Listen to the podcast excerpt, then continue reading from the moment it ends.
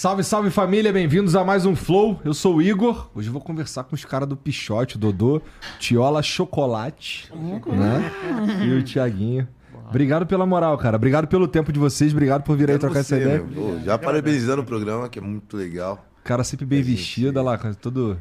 40 e quanto, cara? 4.5. Cara, cantando, né? 45 cantando. Não começa com palhaçada. Já fica com bobeira. 45. Porra, cara, eu que tenho 38 pareço mais velho que tu, cara. Nada, tem uma coisa errada. Não fala isso não, que mano, a gente vai ter que ficar a semana inteira aguentando isso aí. Entendi, desculpa, cara. Não, mas não é, os caras... Tem que aceitar, mano. Tem que aceitar que o Negrão vai ter esse mais... Esquece. Eles tentam me zoar, mas esquece, não tem como. Até o chocolate, você fala, Tiola só, o chocolate eu tô passando pra ele agora. Entendi. Fala, Thiago. Tiola Chocolate, você sabe muito bem disso. Bom, deve ter história nesse chocolate aí, não tem não? Ah, cara... Por que te botou chamado de chocolate? Ele colocou o apelido em mim de chocolate, só que eu não entendo até hoje, porque hoje, pô, o cara é viciado em chocolate, acaba com tudo que tem no camarim. Então, peraí, ele gosta de comer chocolate? Não, ele gosta de... Ele gosta de saborear a caixa de chocolate. Caixinha de chocolate. Caixinha tá no camarim, ele vai lá, pega a caixinha. Não, essa aqui é minha, deixa aqui. Não, o chocolate foi aqui, era, tipo assim, Tiola e tal. E ele tinha uma camiseta, né? Era uma camiseta... Você não lembra da camiseta? Da feijoada? Tinha feijoada, falei, pô, Tiola Feijoada. Não, mas aí comecei, aí falei, pô, nome artístico, né, mano? Não tinha Tiola. Falei, Tiola Chocolate, já fica. Entendi. Aí eu batizei ele com esse nome aí, ficou. Ah, bonitinho, vai. Ficou, chocolatinho, moreninho. Ao leite, coisa linda. Eu falei, pô, porque naquela época eu tinha nome artístico. Até pergunta, chocolate? O que é isso, cara? Ah, eu acho que eu era viciado em chocolate, deu isso na cabeça. Nem lembrava da camisa. E aí eu... Pra ter o nome, né? Eu também era só Douglas, mas fora do grupo. Me chamava de Dodô. Dodô na família, Dodô em casa, Dodô na rua. Falei, agora a gente vai batizar Dodô. Ele com um novo nome, né? Qual vai ser o nome novo? Vovô. Vovô? Ué? O cara vai ficar puto contigo, irmão. Mas 30 anos de carreira? Não, é ele. 30 anos de carreira. É ele. É tempo, né? Esse Thiaguinho, o Thiaguinho normal. Nosso também. Né, o Thiaguinho. E olha lá, esse Thiaguinho, o Thiaguinho normal. Não, o Thiaguinho normal, porque aqui é o nosso Thiago. Aí o Thiaguinho normal que todo mundo agora conhece. Ele é o Thiago André, cara. É o Thiago André. Aí toda vez ele fica com palhaçada. Até na época da pandemia, teve um dia que eu tava em casa, também assistindo, né? E aí ele, Dodô, parabéns pra você, mano. Muita paz, muita saúde. 50 anos e pá, não sei o quê. E dessa palhaçada dele sempre bobeira, né? Ele, belo com essas bobeiras, falando que eu era gato, falando que na minha idade era gato. Aí, beleza. Aí eu tava trocando ideia com os amigos, aí o cara chegou depois e falou assim, ô Dodô, desculpa aí, mano, era seu aniversário, eu nem te dei parabéns, e o cara virou uma parada que não tinha nada a ver, e todo mundo depois... E depois o pessoal na rede, mandando parabéns, eu falei, Thiago, palhaçada que você tá fazendo, mano. Em todo lugar ele não cansa, a gente o saco.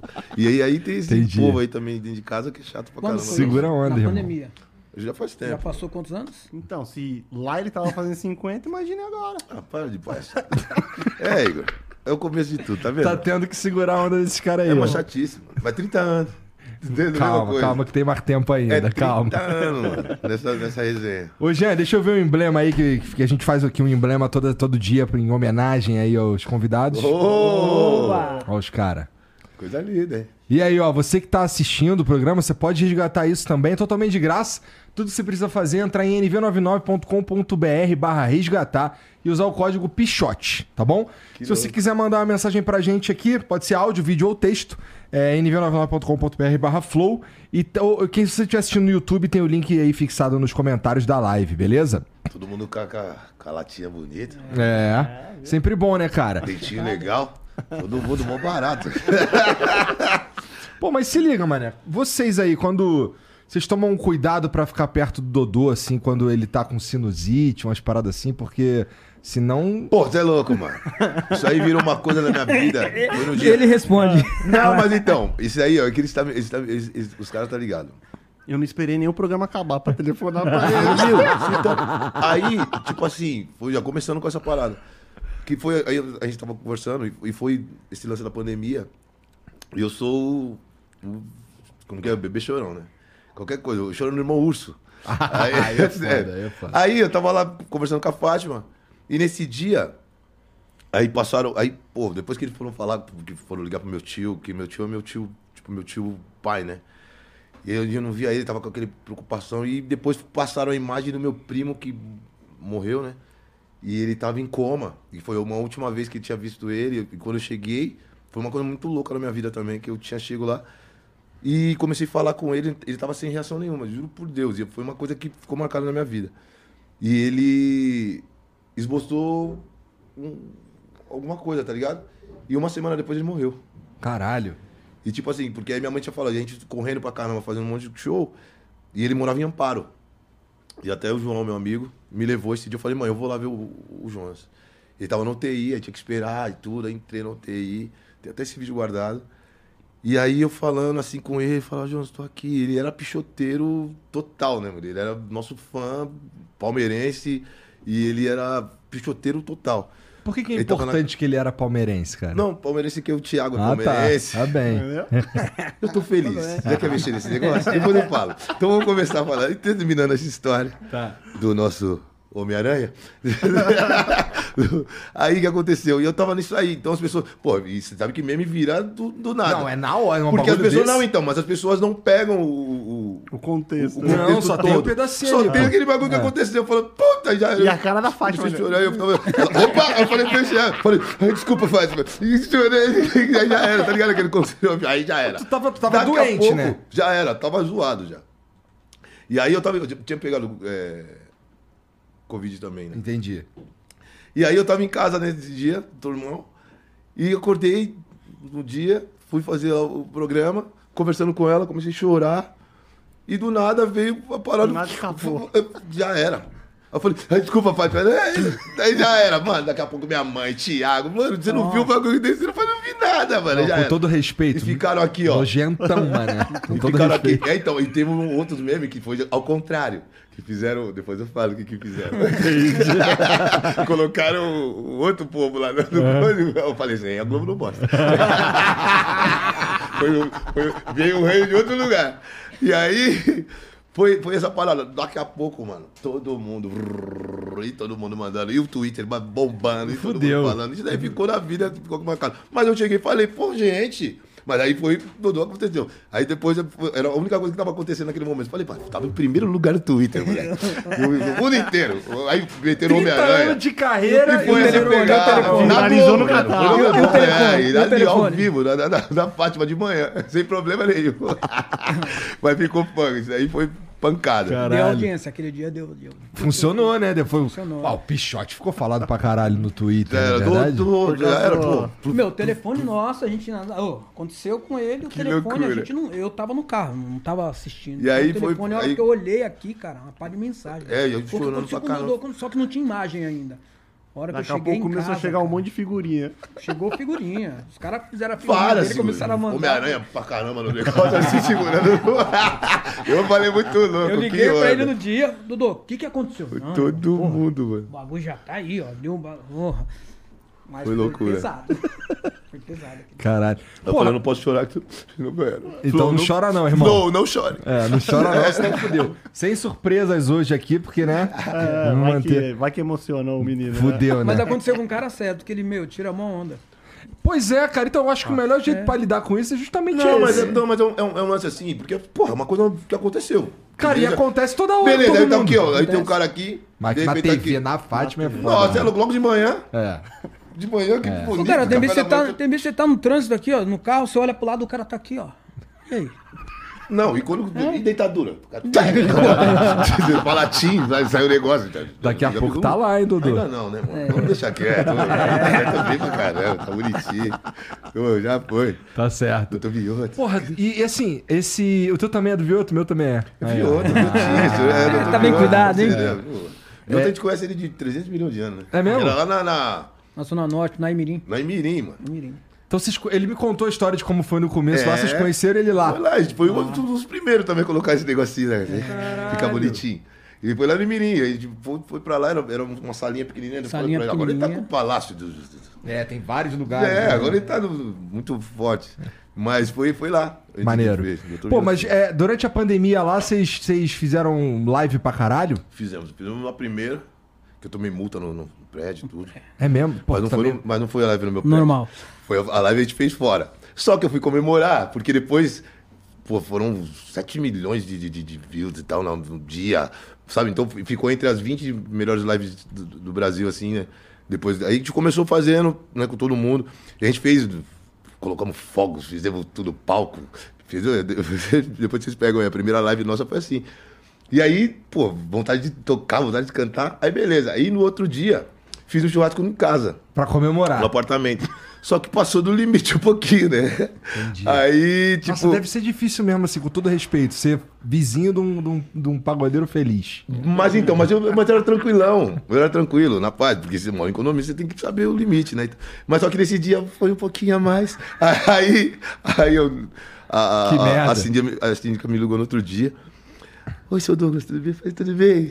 Eu já tô ligado o que vai acontecer. Aí ela chegou e falou assim... então, é que teve que, né... que dá uma multa. Eu falei, mas eu tô multado. Ela tá. Eu falei, mas você assistiu minha live? Ela, inclusive, foi burra pra caramba. Eu falei, que beleza, então tá tudo tranquilo, então tá bom, foi beleza. Manda a multa aí, foda-se. Mas foi isso aí. Mas fizemos a live também, né? Fizemos umas 4, né? Vocês fizeram um show também, drive-in, essas paradas? Fizemos. E gravamos o DVD drive-in. A gente tava com um projeto já no papel, aí veio a pandemia. Deu uma atrapalhada, a gente falou, putz, começou a liberar. Começou a liberar drive-in de cinema, vários drive-in, a gente falou, putz, tá aí, achamos, vamos lá no Aliança, E foi acho que os únicos que fizeram. Ah, que saiu, assim, acho, não só pagode, mas eu acho que de músico, assim, né, normal. 300 carros. Foi uma carro pra caralho. Aí, ao invés de palmas, era buzina. Deve ser completamente diferente a vibe da parada. Não, muito louco. Né? Você não, pô, nada. E a galera cantando dentro do carro, depois tem as imagens assim, você vê. Né? Aí tinha 2 caixinhas assim, todos os lados. Né? E os carros. E lá tava bem rigoroso, que a galera não podia descer do carro. Não podia descer do carro. Nada. Entendi. Então pra gente foi estranho também, né? Não tem ninguém dançando, não tem nada. Não, foi muito louco, né? Tipo, sem nada, né? Uma vida diferente, né? Que a gente sempre tá acostumado. Ah, sim, cara. Mãozinha pra lá e pra cá, né? Mãozinha pra lá e pra cá. A seta do carro. Seta do carro, pô, foi muito legal. Mas foi uma experiência muito louca também. Mas foi gostoso a gente viver esse... Só, vocês fizeram, pra gravar o DVD, vocês fizeram quantos shows? Um só? Esse aí foi. Um só já gravou o DVD? Gravou, porra, caralho. Não, porque a gente tava pra gravar o DVD, como o Thiago falou. Só que tava tudo pronto, aí ia ter que esperar ainda, porque tava aquela quarentena de... né? De 2 anos foi demais, né? Porque tava nesse sentido, não, daqui a pouco para, daqui a pouco para. E aí deixou esse projeto do DVD pra trás. Só que já tava músicas escolhidas, já tava as coisas todas prontas, aí o Gordinho falou, mano, vamos fazer essa loucura aí do DVD. Não, é que o interessante é que gravar o DVD inteiro de uma vez só não é muito comum, não é? O cara no dia é. Pensei que os caras fizessem mais de um show pra gravar o DVD. Você, demora. Tá ensaiadinho, vai e volta, vai e volta. Gravação de DVD é sempre assim, né? Aí tem que ter aquela paciência. A galera vai e fica curtindo. Eu fui no show do Péricles recentemente, que vocês subiram também. Fala que no... Toque Marino? Como é que é o nome daquela... No Toque Marino mesmo. Vocês subiram lá também. E, pô, minha mulher vai à loucura, né, cara? Que ela se amarra pra caralho. Legal. Adoro um pagodinho. Mas aí não tem jeito. Pagode é uma coisa gostosa de... O que tem de especial no pagode, cara? Que ele tem esse efeito nas pessoas aí? A felicidade, eu acho, né, meu? Acho que é isso aí. Acho que é a alegria que o pagode transmite, né? Porque aquela galera que se reúne... ainda mais quando é roda de samba aí. Você vai na casa do pagodeiro, o que você imagina? Bom, eu imagino que vai estar tocando ali um sambinha, vai ter um churrasquinho, uma cerveja... Resenha, todo mundo feliz. Isso, os caras, porra, tranquilão. Mas isso que eu imagino mesmo. Uma multa do síndico. Uma multa aqui e ali. Não, mas aí é tranquilo. Nem rola. Mas eu acho que a felicidade que o pagode transmite, né? Cara, porque essa porra virou um bagulho, assim, ó. Vamos lá. Final dos anos 90 ali, início dos 2000 ali, eu tava adolescente. Eu tinha 15 anos em 2000. Todo mundo queria ser pagodeiro. Caralho, todo mundo queria ser pagodeiro, mané. Verdade. Pô, aí na época ainda, pô, aí tinha Salgadinho, que inventou óculos na cabeça. Aí Rodrigo, Belo, Krieger, pintando o cabelo loiro. Né? Então, e os moleques tudo meio parecido, assim. Os moleque, o bagulho deles, eles queriam. Qualquer lugar que tu ia, o moleque tinha um grupinho de pagode, foda-se. Não é, então. A molecada não dá com o instrumento na rua, né? E era muito legal mesmo, isso daí. E é uma falta, né? Como é que vocês olhavam isso? Porque assim, vocês já estavam em outro estágio, né? É, a gente já tava nesse esquema. Então, e muitos moleques também se inspiraram no Pixote. Além do Pixote e Travessos, que na época, o único grupo de adolescentes que eram na época era só nós, né? Porque a gente, na época de criança, quando a gente começou, só tinha Toca do Coelho. Então foi por isso que a nossa inspiração também de criar esse grupo, né? Tinha um pessoal que já tava montando o primeiro fundador do Pixote. Já tinha o sobrinho dele, o Wallace tocava cavaco. E aí era um moleque também pequeno, né? O Wallace tava com quantos anos? 11? Por aí. 14, 15. Deve ser. Molecote. Mas tocava pra caramba, tocava brasileirinho pra caramba, porra, brilhava. E era muito foda. E aí estavam atrás de moleque só da mesma idade. E aí a intenção do Pixote era ser tipo Menudo.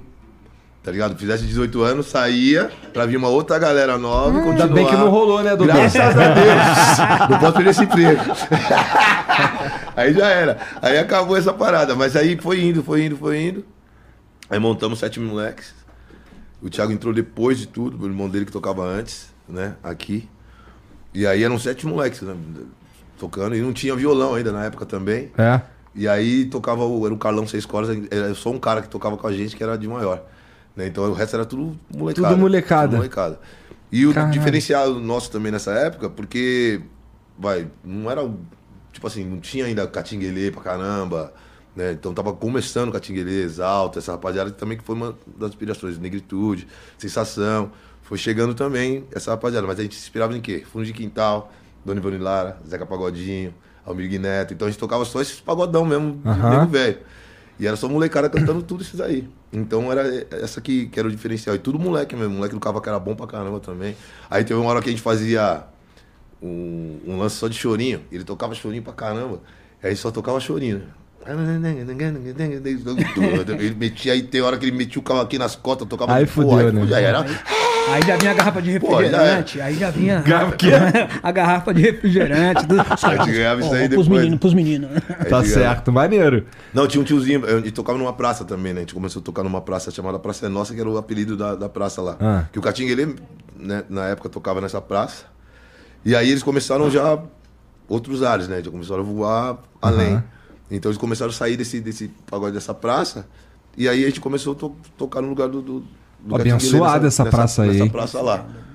E aí, a gente tinha um tiozinho lá, mano, que ele tinha todo domingo, ele ia pra lá. E ele tinha um problema, acho que todo grupo de pagode, vocês, meus amigos pagodeiros, não sei se passaram por isso, dos grupos novos, acho que agora não, né? Mas os antigos, mano, Madalena. Porra, a gente tocava Madalena, mano. Aquele tiozinho. O que é o Madalena? Uma música, você fosse um bar, tá? Você, meu bem querido, o Arte da Vila. Tá. A gente tocava Madalena, e chorava e tava...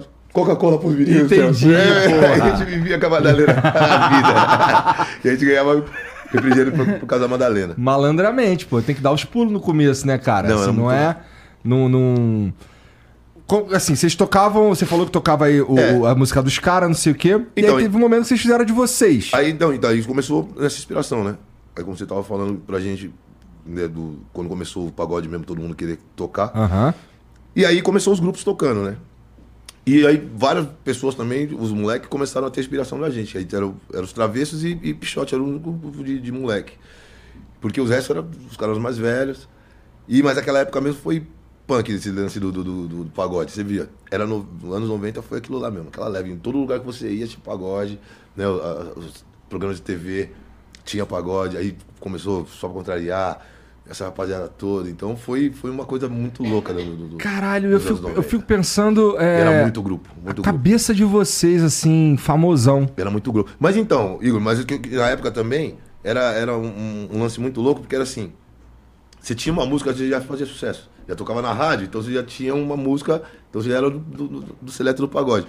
O fogo era você se manter a isso, né? Então a gente começou, a primeira música nossa foi em 95, foi Brilho de Cristal.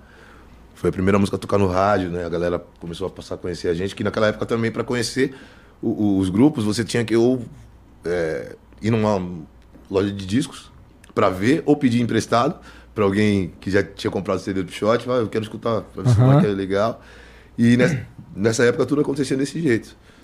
E aí, pra você também ir pra televisão, mídia televisiva, você tinha que primeiro estar tocando no rádio pra caralho. Pra depois você aparecer num programa de televisão. Pra fazer um Faustão, pra fazer um Gugu, ainda, pô, você tinha que estar um pouquinho ainda a mais, né? Mas aí chegou aí e venceu, né? Claro, tem que ter o trabalho pra se manter relevante também. Então, aí foi 95, gravou o nosso primeiro disco.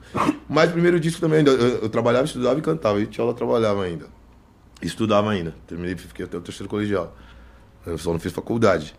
E aí, trabalhava. Trabalhei no... Boa tarde, seu pedido. 2 anos e 6 meses. É, funcionário do mês e tudo. Caralho. É, mano. Fiquei lá. E a música tocou uma vez. Falei até pros caras, essa história foi muito legal. Então tem um pessoal que já sabe disso. Eu trabalhando aqui no Mac lá. E aí, a música tocando. É o brilho do... Eu falei, daqui a pouco eu tô nem embora desse negócio. Vai. E aconteceu. E já era. Falei, agora não tem mais como. Porra, e aí, os caras iam me buscar lá, pô. A gente tocava. Os caras iam buscar você no trabalho. É, iam buscar no trabalho. Aí iam lá me buscar, aí a mulher liberava ainda, pra eu poder ir tocar. Mas aí começou já a ficar meio que profissional mesmo, né? Uhum. Então já não dava mais pra conciliar o trabalho com o grupo. Mas é a tua cabeça, cara, quando viu essa parada toda virando aí, tu ficou na moralzinha, tu teve que... Porra. Ah, não, você fala, pô, do nada, né? Não, aí começo de tudo ainda... Mas a gente, né, que morava assim, normal, na vila. E tinha uma vez que eu tava dentro do ônibus, tava eu e o Eduardo, que tocava no grupo aqui com a gente. Tava no ônibus, os caras encarando pra caramba. Eu falei, eu já queria arrumar briga. Eu falei, já ia falar um montão, né? Aí beleza. Aí os caras, eu falei, mano, os caras tão embastando, o que é? Calma, mano, eu não sei o que é, o cara. Aí, é o brilho do teu. Você não pichote lá, né? Eu falei, mano, da hora. Eu falei, pô, legal. Até você ir associando, que as pessoas começaram a conhecer você, era louco. Aí depois você foi, vai indo, né? Então, mas tu foi normal na cabeça? Não, cara? É muito louco. Você fala, pô, caramba, hoje eu já sou conhecido, né? A música tocando no rádio. Mané. E a música tocando no rádio. Transando então, pra gente, não, ainda tava pequenininho. tava na paz ainda. Mas aí, pra gente, né, era uma coisa muito louca. E aí começou a dar um upzinho em 97, que foi nosso segundo disco. E aí, né, a Zimbábue, que foi a nossa primeira gravadora, que era Racionais. Negritude, Sem Compromisso. Negritude, Sem Compromisso. Essa rapaziada toda nessa gravadora. Então pra gente já tava numa gravadora. Uhum. Era muito legal, né? E aí você dá capa de disco e tudo também.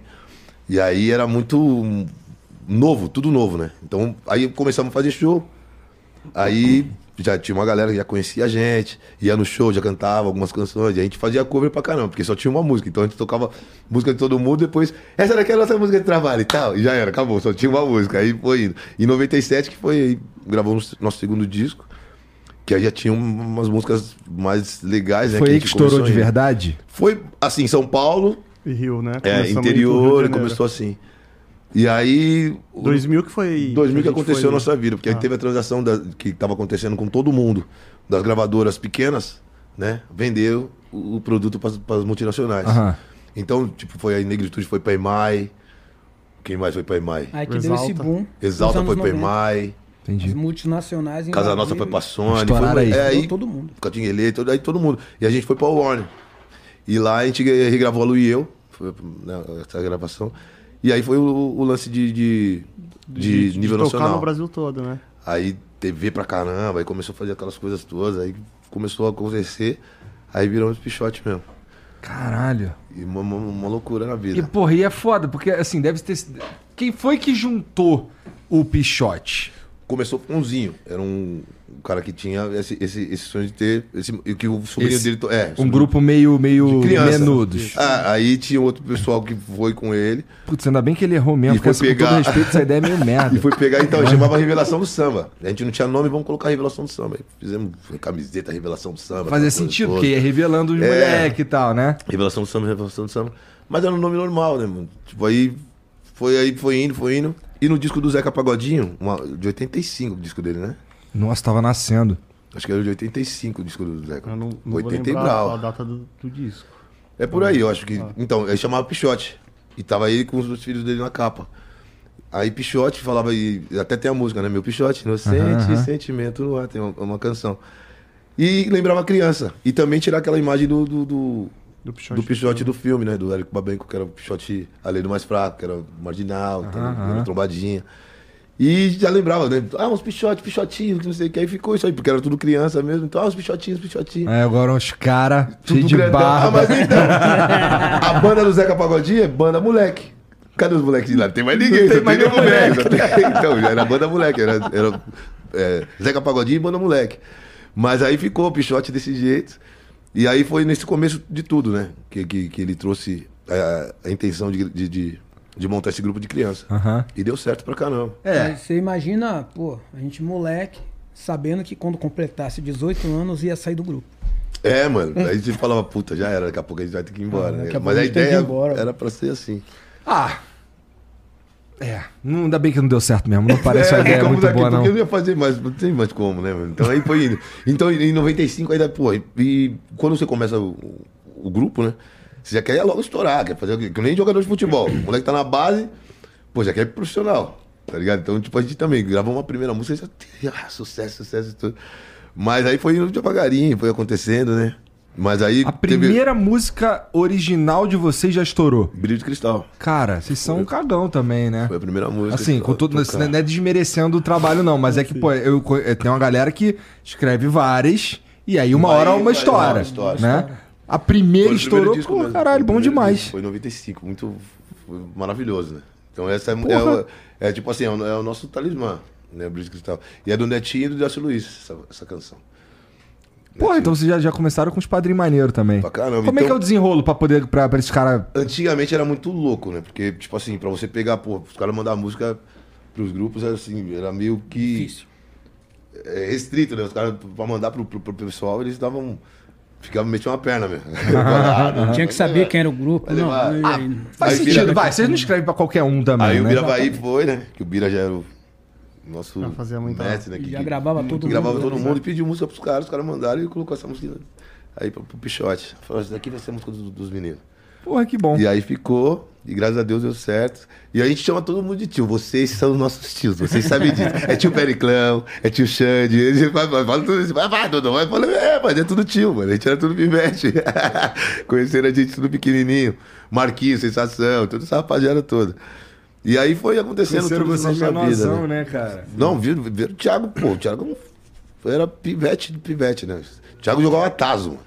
Aí tinha que buscar ele na casa dele. Eu também joguei tazo. Tava jogando tazo, mano.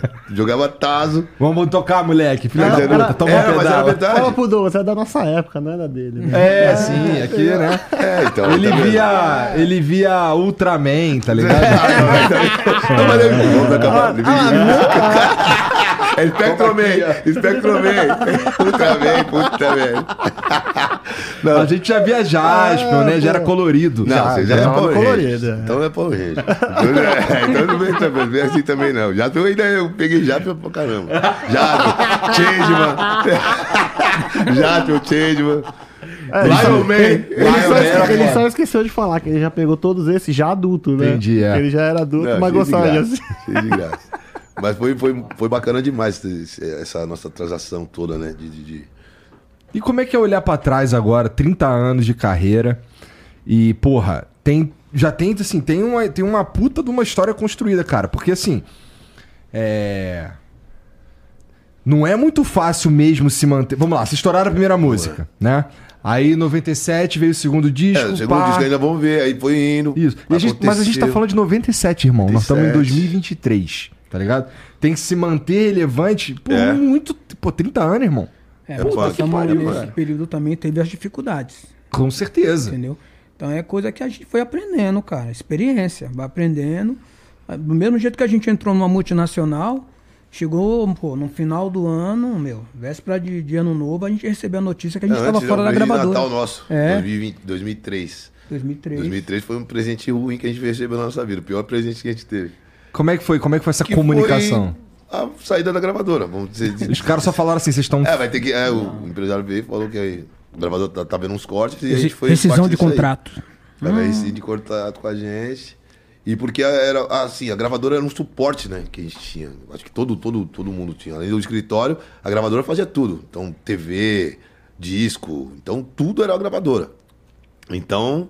Você se sentia assim, falou, caramba, agora eu vou ficar sem gravadora, vai ser foda. Aí, beleza. Mas a gente, porra, não teve tempo, pegamos o disquinho, fizemos uma música só, né? Fizemos um single pra poder tocar no rádio. Então, pelo que o empresário tinha também, a amizade, aquelas coisas todas, e a gente também, graças a Deus, pra tocar pelo menos uma vez, né? No dia, não, duas, a verdade é que vocês também não é nenhum recomeço, porque a gente ia se manter, então que a gente não tinha mais nada novo. Mas vocês já eram pichote, né? Era pichote, mas não tinha mais nada, mas a bala, não tinha mais nada novo, né? Então a gente tinha que fazer uma coisa nova. Então, porra, a gente tinha que tirar tudo do nosso bolso, fazer tudo certinho, tudo né? Então era uma vida nova.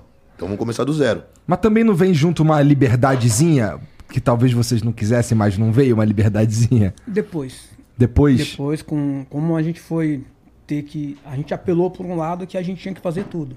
A gente tinha que correr atrás da rádio, a gente tinha que... Tudo. O lance da divulgação ficou tudo na nossa mão. Já não era mais assim. A gente se preocupava... Porque o escritório só se preocupava com shows. Agenda de shows. Rádio, televisão, divulgação da música. Não era problema do escritório. Já tinha esse lance da gravadora. O apelo foi tão... assim, o abalo foi tão grande, porque a gente lançava, os artistas lançavam um trabalho... O cara já saía com disco de ouro. A gravadora liberava o advance do cara antes. Porque a gravadora já sabia a quantidade que ia vender. Já sabia que ia acontecer, né? Então essa coisa aí. Então teve esse lance também, várias coisas boas também. Então, nosso primeiro disco de ouro também. Né? Pô, 100 mil cópias vendidas, aquela coisa. Ai, chora. E catarro. E... aí, isso foi em 2000, né, mano? Aí, 2000, pô. Eu lembro até que minha avó ainda tava viva, né? Sim. Eles fizeram aquela festa na casa da minha avó, com a família inteira, disco de ouro, aquele negócio. Maneiro. Todo, sabe, porra. Então, uma felicidade. Primeiro, pô, primeira... a família é grande. Primeira TV. Pô, todo mundo na frente da TV pra ver. Quando a gente veio a primeira vez na Xuxa, a primeira vez, pô, muito louco, né? Então, e como você falou, como é que é depois disso aí? Então, são coisas que foram acontecendo na nossa vida, que depois você fala assim... Caramba, mano, tô com a Xuxa, mano. Porque, pô, eu tomava café da manhã. Pô, o café da manhã da Xuxa era aquele morangão, uva, aqueles negócios. Mas era café com leite, pão, manteiga, aquele negocinho. Molhava o pão e beijo me liga. Não tinha fruta, aqueles negócios. Tô com a Xuxa, mano, mó barato. Primeira vez que a gente foi.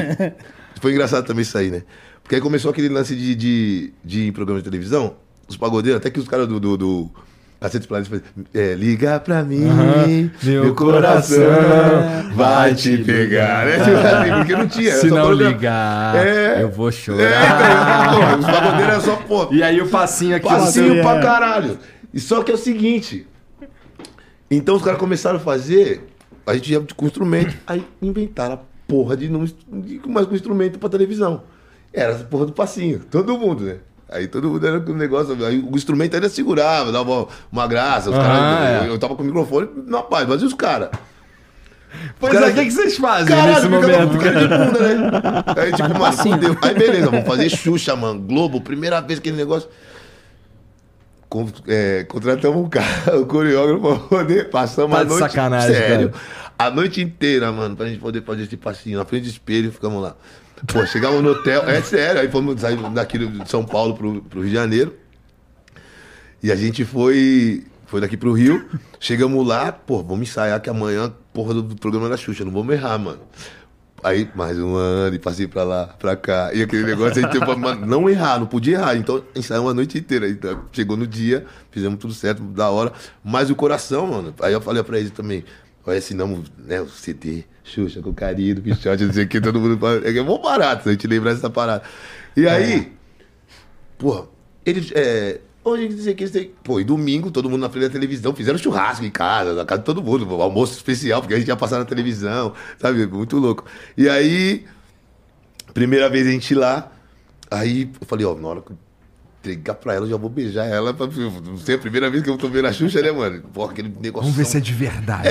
Mano, porque a Xuxa era, mano, rainha, aquele negócio todo, né, mano? Beleza. Com vocês, Pichote. Aí a mulher ainda falou, mano, era uma escadona do Planeta Xuxa lá. Ela falou assim, ó, descem, ficam tranquilos. A música só vai começar quando vocês tiverem todo mundo lá embaixo, né? Não sei o que, não sei o que lá. A gente descendo esse carro, no meio do caminho a gente usava umas bocas de sino, as calças de boca de sino que a gente inventou, a moda nossa, ficou esse lance nosso também. Uma marca do Pichote foi isso aí. E aí, na hora que desceu, eu já entreguei, já abracei, já até imagem dela, assim, coisa. Já peguei, já abracei, assim, a Xuxa. E aí, cantamos, fizemos negócio, papapá. E aí, na época também, eu já tirando onda, né? Aí ela falou, ah, eu tô cantando. E eu falei, é. Aí eu imitava, não é que imitava, né? Minha inspiração também foi o Natinho. Então depois foi ter uma característica do Dodô. Mas eu cantava e imitava, tipo assim, né? Tinha o timbre que fazia. Olha, o gente fazia coisa do Netinho. Aí eu falava, pô, o Dodô canta assim, né? Que não sei o que. Eu falei, então, todo mundo fala que eu sou o Netinho dando risada, que o Netinho canta chorando. E eu canto sorrindo. Aí foi assim, aí picou essa marca também. Aí depois aí fomos indo, até que eu virei amigo da Xuxa. Aí ficou tipo, né? Toda vez que a gente ia pro aeroporto, amigo da Xuxa, porque aí. Entendi. De tanta zoeira que eu comecei a fazer. E... O amigo da Xuxa. É. Então, e foi uma coisa. Pode contar, né? Pode contar. Já tá 30 anos, já tem mais tempo. É, né? Já passaram 30 anos. Aí foi o seguinte: a gente tava lá, aí fizeram uma homenagem, o caramba e tal, blá, blá, blá. E aí pegaram uma menina que tinha feito uma tatuagem minha nas costas. Mas... Meu rosto. Caralho. Então, não é meio assustador isso? É muito louco. Eu falei, Xuxa. Aí, foi assim que eu falei. Aí, tipo assim, a gente tinha visto já, ela mostrou, ficou legal. Não ficou zoando, fala a verdade. Imagina, a menina tá casada. Você acha que ficou legal? Eu duvido. Os caras são... Não, o problema não é a lataria, o problema é a habilidade mesmo do amigo que vai tatuar. É, porque tem aquelas lá que fica... Nada a ver, né? Tem. Gengivão, zoado. Mas o que aconteceu? Aí, tamo lá, ela falou, sabia que tem uma menina que fez uma tatuagem sua, Dodô? Eu falei... Eu sei, eu já conheço, ela tá aqui, não sei o quê. Aí a Daniela aí mostrou e tal, e foi lá, mostrou. Eu falei, Xuxa, mas o problema é que nada a ver, tipo assim, eu falei assim, pra ter uma tatuagem, eu falei, você, Michael Jackson, Madonna, eu falei, é muito louco você fazer a tatuagem de uma pessoa pra vida eterna. Aí, beleza. Mas eu falei, mas tem um probleminha nessa tatuagem aí, né? Aí eu falei, mas não posso falar que não, deixa quieto. Ela, não, fala, não vou falar. Aí eu falei, fui no ouvido ideia e falei pra ela. Mas o problema é que ela é casada. Não! O problema é que todo mundo gosta da minha cara, né? Gosta da minha cara. Mentira, eu falei, meu Deus. Aí aconteceu. Aí ela falou, pô, beleza. Caralho! Não, mas é verdade, isso aí não foi, tá vendo o pensamento? Mas foi assim, eu falei só pra ela. Agora... Eu entendi. Ela é triste mesmo. Tá ligado? É triste mesmo. Aí eu falei zoando, né? Brincando. Aí depois, aí, pô, ela pegou um carinho por mim e tal. E toda vez a gente falando, a gente zoando. Imagina o maluco ali na hora do cruz ali. O maluco tá olhando a cara do Dodô. Quando ele finaliza, ele fala... Vai! Caralho. É verdade. Não, velho. Ah, Flor, tá vendo? Vocês convidam a gente pra resenha. Não, eu achei maneiro. Eu só fiquei, caralho, é mesmo, é verdade. Assim, o que será que passa pela cabeça do cara que quando ele tá ali no cruzo, no macete, e tá olhando a cara do Dodô, pô? Ele tá olhando a cara do Dodô, tá olhando pra ele. Eu falei minha cara, que fica batendo, tô brincando, né? Os moleques ficam com essa palhaçada. Foi nesse sentido que eu falei. Aí, beleza, a partir daí, Igor... Aí, Igor... Bom demais. Beleza, aí, porra, foi indo, né? A gente, nessa... Idas de programa. Aí teve uma vez até que eu perguntei pra ela se ela podia apadrinhar minha ala, que tinha uma ala na Vai Vai. Né? Então, e o tema da Vai Vai nesse ano seria Mulheres que Brilham. Aí eu tava tentando ver se ela podia... Ah, tu não era amigo da Xuxa? Não, então, aí se liga a fita. Aí foi nesse sentido aí que eu falei, né? Falei, eu vou perguntar. Até aí eu tive essa liberdade que ela me... Pô, falei, posso falar com você? Ela falou, pode, vai no camarim. Aí entrei no camarim da Xuxa e tal, eu e ela assim, com o pessoal lá e tal. Eu tremendo, né, mano? Tipo assim, porque falar com ela, aquilo, não, doutor, pode entrar, ela tava fazendo... É um pedido importante, coisa, né? Aí fui lá, sentei, ela me espera aqui. Aí eu falando pra ela, eu perguntei pra ela se ela poderia, ela falou, não, que no Natal, no Carnaval, eu viajo, não fico pai, tal. Mas beleza. Mas ela falou assim, ó, pega meu e-mail, que aí a gente... Porque nesse dia tinham feito uma homenagem também, aí apareceu minha mãe, ela mandou um beijo pra minha mãe e tal. Ai, que linda sua mãe, não sei o quê. E beleza. Aí eu falei com ela, aí ela me deu o e-mail. Anota, tá bom. Ai, começando de tudo, eu falei, ah, Xuxa, pum, já mandei, Xuxa, Dodô, pra ela pegar. Passou um tempo, e eu sempre ia lá pra ver, se ela ia falar. Aí teve um dia, mano, Oi, Dodô, é a chuva. Ela falou, ah, mentira, beleza. Aí começou a falar, beleza. Aí falei com ela, aconteceu isso. Aí fomos fazer um... Como fala? O negócio das crianças dela, lá do Instituto Xuxa Meneghel. Uhum. A gente foi fazer um show lá, né, para as crianças de lá. E teve um link com ela, lá no programa, lá, e a gente lá no Instituto. Ela chegou, oi, Dodô, tudo bem? Eu falei, fala, Lorel! Já falava assim com ela, tirava uma onda, mó barato, né? Xuxa mesmo. Então, em todo lugar que eu passava, os caras, ah, é o amigo da Xuxa aí, pô, mó barato. Só que aí, nesse dia ela veio falar pra mim, ela falou, Dodô, ah, deixa eu contar uma coisa, Dodô, pra vocês, gente. Eu mandei um e-mail pro Dodô, ele não acreditou que era, eu falei, ah, Xuxa, para de brincadeira, você não ia ter tempo pra ficar mandando mensagem pra mim toda hora, esse negócio zoando, né, brincando. E aí foi esse esquema que aconteceu com a gente, né? Então, tudo isso foi, assim, a vida... vindo, acontecendo, né? Então, aí depois foi. Xuxa Preta no show. Aí depois foi. Não, Xuxa Preta que eu falo que eu sou Xuxa Preta na época que eu tava com aquele cabelo da Tina Turner também, que aí, do DVD 15 anos, era. Que eu inventei, isso daí também põe pouco aqui dentro. Quando eu cheguei com esse cabelo aqui, os caras falaram, ah, acabou o grupo. Agora já era. É, eu sempre fui assim, porque assim, aí todo. Porque eu quis mudar, por quê? Todo pagodeiro. Peraí, Dodô, o que você achou do cabelo do Dodô nessa época? Ah, o cabelo eu gosto, pô.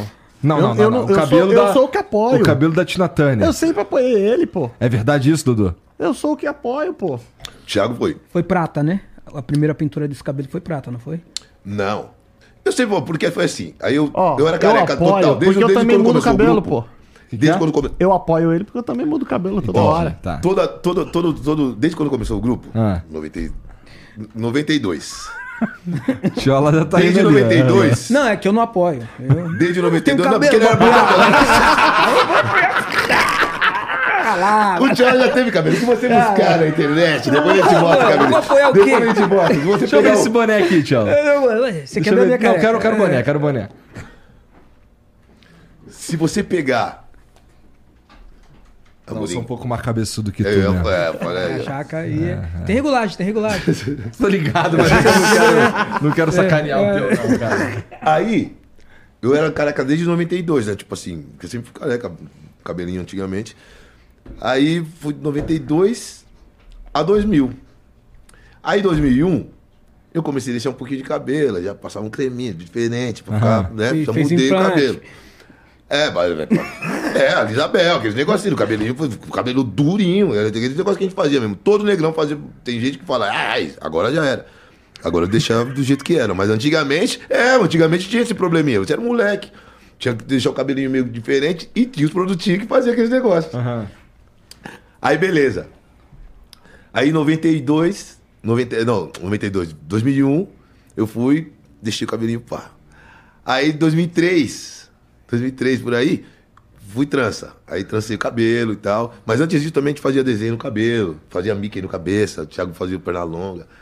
E aí, 90, aí foi 2003, 2004, Aí foi indo. Aí chegou, começando, falei, ah, todo mundo é careca, vou mudar. Comecei a mudar. Aí tem um negócio do DVD. Aí eu falei, mano, vou fazer um cabelo louco mesmo, sei louco. Aí beleza. Aí era um cabelo lá que eu fui um dia na cabeleireira que cuidava do meu cabelo. Aí dei aquela alisada. Mas eu queria fazer ele, deixar ele enroladinho, tipo, né? Todo encaracoladinho e tal. Aí ela falou, pô, eu olhei, não ficou bacana, mano. Eu queria colocar as luzinhas, fazer palhaçada na cabeça, né? Aí eu coloquei as luzinhas, mas não ficou bacana. Ela falou assim, peraí, vamos fazer um negócio? Vem cá, aí sentei de novo, puxou da escova, passou uma pomada, fez um negócio, falei, acho que eu gostei. Eu gostei, né, mano? Porra, na hora que eu cheguei, tava parecendo Sayajin. já foi, falei, pum, cabelão assim, a galera, caramba, mano, os caras, acabou o grupo, sério, depois ele causando, né? Pior que depois ele foi querer mudar o cabelo, porra, até o empresário entrou na briga. Ei, você tirou o cabelo por quê, mano? E ela, não tirei não, velho, eu segurei, pô, segurei pra caramba, falei, não, vou tirar, não gostou? Então foda-se, vai ficar assim nessa porra. Aí já era, aí fiquei, já era. Aí beleza. Pior que esse cabelo ficou mal marca dele. Aí beleza. A gente chegava no show, quando ele colocava o boné. Aí gravamos o DVD. Aí o DVD foi a pancada do Dodô. Puta, aquele cabelo. Aí ficou, como o Thiago falou, ficou a minha marca. Fiquei refio o cabelo, mano. Chegava no... Não podia mais não ter o cabelo. Não podia. Ele chegava, colocava um bonezinho, o público começava, cadê o cabelo? Cadê o cabelo? Só que dava trabalho, né? Pô, a gente tinha uma vez que pegava quarta, quinta, sexta, sábado, domingo, show direto. É, mas aí não, lugar, porque tinha lugar que não tinha... Pô, chegava tarde. Não tinha chapinha. Cabeleireiro. É, porque eu puxava na escovinha pra ficar aquele negócio, passava pomadinha, aquele negócio. E uma vez aí... Nossa, deve dar maior trabalho mesmo. Era um problema que o Tchola não tem, né? É, então. Aí você ficava, aí eu ficava arrependido no cabelo. Aí, tipo, o Belo, na época, Rodrigo, cabelo amarelo. Pô, o Belo é um cara que o tempo fez bem, hein? Aí já era. Puta, com todo respeito. Porque com certeza o apelido dele Belo não é porque ele era bonito. Marcelo Pires. Com todo respeito. Porra, me amarro aí, mas... Alguém preveu isso, né? Alguém preveu isso. Porque assim, hoje o maluco, porra, tá de respeito. Pá, tá bonitão. Mas, pô, eu lembro dele, pô, magrinho, entendeu? Agora tá forte. Porra, pequenininho lá, com aquela carinha dele lá, aquele cabelinho louro lá. Eu lembro, pô. Tu não mente pra ninguém, não, ô Marcelo. A gente tá ligado, pô. Mas aí o... Bom, como eu tava te falando, o Tchola jamais teria esse problema aí, né? Do cabelo. Não, então, aí eu fiquei refém desse cabelo. Teve até uma vez que o motorista da van que foi levar a gente, ele chegou lá, né, e tal, aí levou o filho dele. Só que a gente foi aí, vou trazer meu filho também, porque já tive ver vocês. Só que era na hora do almoço ainda, não ia fazer show, nesse horário e tal, não sei o quê. Eu não tinha arrumado o cabelo, tava zoado. Aí eu peguei e desci de boné e tudo. Porque ele perguntou, quem é o Pichote? Ah, o Pichote é aquele menino do cabelo assim, né? Aí eu cheguei com o cabelo, sem cabelo, pô. Fudeu, frustração. Pô, era muito louco, era muito legal. E aí foi indo, né? Eu inventei essa parada do cabelo e ficou. Aí ficou essa marca aí, essa loucura do cabelo. É, aí agora tu sempre precisa ter um cabelo diferente. Por isso que eu falava, mano, que eu era chuva preta. Porque aí as crianças também, eu tinha uma... Tem ainda, né? Graças a Deus, é um lance muito louco, né? As crianças gostam pra caramba de mim, do grupo e tal. Mas é, sabe, criancinhas... Eu era Xuxa Preta. Aí por isso que eu coloquei... eu falava essa parada. Mas era... Então aí foi coisas passando na nossa vida que né, no decorrer que a gente tava conversando aqui. Que é muito louco. Que a gente nunca imaginava aí que ia acontecer, né, tu fez de sacanagem o cabelo e virou uma marca. Ficou louco. Então, de a gente conhecer as coisas, né, que você perguntou, pô, como é que a cabeça que você fica assim? Pô, primeira vez Raul Gil, nossa, um dos primeiros programas que a gente fez foi o Mulheres. Aí depois, pô, Raul Gil também, que quando era na época da Manchete também, né? Era na Manchete. Sim. Pô, então faz tempo pra caralho. Tempo pra caramba, mano. Aí começamos a fazer Banquinho, que Banquinho era um quadro foda. Silvio Santos, a primeira vez que eu vi o Silvio Santos também. Porra, você é louco. Porra, nunca vi o Silvio Santos, deve ser maneiro mesmo. Não, você é louco. Oi, tudo bem? Aquele negócio de, porra, puta Nelzão, entrei no camarim. Então pra mim é tudo novo, falar pros caras, né? Falava, mano, aí depois que a gente foi todo mundo conhecer. Mas eu fui o primeiro, que aí qual é a música? Então só ia, era a banda, então a gente só ia um, né? Um vocalista. Aí beleza, fui lá pra fazer amigo do cabelo mais diferente, né? Exato. Fui fazer o... E ainda, ó, fui eu, do time era eu e a Vera Verão. Pô, ele também, puta, tem que não é barato. E aí eu lembro que a gente entrou no camarim, ela já tava trabalhando na praça. Mas ele não conhecia, não falava, né? Foi a primeira vez também que ele tinha visto ela. E você é um andrógeno, que você... Eu lembro até hoje que ela falava, puta, já era grandão. Ele tava com um salto desse tamanho, gigantão, né? Vera Verão, uma pessoa também maravilhosa. Então foi a partir daí que a gente começou a conhecer um monte de gente, um monte de coisas, né? Passando na nossa vida. Aí a primeira vez que a gente foi no Gugu também, hein? Aí o Gugu, pô, me respeita. Olha! E me respeita que eu fui na banheira. Como é que foi, cara, participar da banheira? Era o quadro do momento, né? Então, e como é que foi pra tu participar da banheira? Calma aí, tentaram te... Eu não lembro direito se... Vamos lá, você vai participar da banheira. Eu não lembro se você... Tenta impedir que as pessoas peguem o sabonete, ou se alguém tenta impedir que você pegue o sabonete. A Ellen impedia que eu pegasse o sabonete. Curtiu? Não, foi tranquilo, foi na paz de Deus. Aquele lance do momento. Era aquele, pô. Tu ia curtir, hein? Olha lá a carinha dele. Não, mas não. Todo mundo casado hoje, todo mundo com cagaço. Olha lá. É nada, não. Mas eu era casado já. Já era? Já era casado. Mas eu não pediu de nada, não. Era tudo tranquilo, foi na paz de Deus. E aí foi, pô, eu lembro que, tá vendo? Só coisas diferentes. Aí tava o Reginaldo Rossi no time. Ei, caralho! Tá vendo? Eu não posso falar essas coisas que ele vai falar, ah, lá, tá vendo? Aí você quer falar da idade, não sei o que, amigo. Mas foi assim. Aí, Reginaldo Rossi. Aí ele, Douglas, vai Douglas, pega o sabonete de Douglas. Douglas, pô, mó barato. Foi muita. Coisas passaram. Aí depois passou o tempo e a gente foi no Faustão. Aí quando foi no Faustão, eu deixei a promessa pro grupo, o pessoal que onde eu morava, pros meus amigos, falaram, ó, um dia que eu for no Faustão, vamos dar cabalhota no meio do palco. Aí ficou aquele negócio na vida. Aí foi indo. Aí. Mas quando vocês subiram lá no Faustão também, tava sem instrumento? Não. Aí foi ao vivo. Tá, aí não precisou do passinho. Não precisou. Foi ao vivo. Aí, falei pros caras, falei, ó, mano, na hora que quando a gente for no Faustão, eu vou dar um cambalhota. Aí foi indo, passou, pô, tocamos 5 músicas, foi maravilhoso também, a primeira vez que a gente foi, né? Então eu tava com o DVD ainda, legal pra caramba, galera curtindo. E aí, quando chegou lá, falei, Faustão, tem uma promessa pra pagar aqui, mano. Falei, quando viesse a primeira vez aqui no Faustão, eu ia dar o cambalhota. Ele falou, então dá, pô, Dodô Vampeta, eu fui, brau, dentro do cambalhota, de terno, caramba, coisa linda, e foi da hora. E os caras rachando, né? Todo mundo falou, é louco mesmo. É, os caras falaram, porque eu falei. É loucura. Eu falei, o Dodô é doido, mano, o Dodô é doido. Eu falei, pô, mano, aí eu tirei essa onda e essas coisas que proporcionaram, né, esse tempo de pichote pra gente, que foi acontecendo, então... Enquanto tudo shows isso... Isso, tudo isso aí que você tá contando pra nós aí... Tava fazendo show pra caralho, show pra sem parar. Aí, no auge vocês fizeram quantos shows por semana, vai? Por mês? Pô, fazia 20 shows por mês, né? Não, mais. Mas dava quase 30.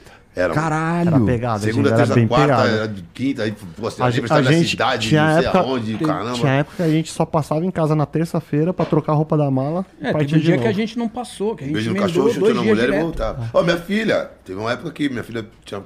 Tava com... Mirella nasceu, né? É, a Mirella tava com... 1 pra 2 anos, né? Por aí, quase ia fazer 1 ano. Ela não conhecia o pai. Eu não ficava... Não, conhecia o pai, porra. Vai fazer assim. Ela conhecia o pai, mas aí ficou muito tempo longe. Eu ia falar um bagulho, mas deixa eu criar um pouquinho mais de intimidade. Você vai entender. Mas olha só, eu chegava em casa chutando... Fazendo barulho pra ver, né? O cara sai fora, aquele negócio. Se esconde pelo menos, né? Tô chegando, hein? Pô, 6 meses, mano. Aí, beleza, ela tava com... Não, mas tu tá exagerando. Não ficava 6 meses Não, a minha filha tava com 6 meses. Ah, tá bom. Eu falava, né? Aí tava contando... Mas ela tava com 6 meses. Aí, tinha vez que eu chegava em casa e eu falei, ô, seu pai, caralho. Eu tava me reconhecendo. Eu falava, coloca lá, não vai colocar... galinha pintadinha, nada desses negócios. Coloca o papai, coloca a música. Eu ligava pra casa, coloca o telefone. Fala, filha, vá! Ela ouviu minha voz e já sabia quem era, né? Ela tá com quantos anos agora? Ela tá com 15 anos. 15 anos. É quantos anos pra ela, bom barato. Caralho. E aí a gente passou esse tempo. Aí teve um tempo que a gente passava um pouco longe, né? Das crianças também.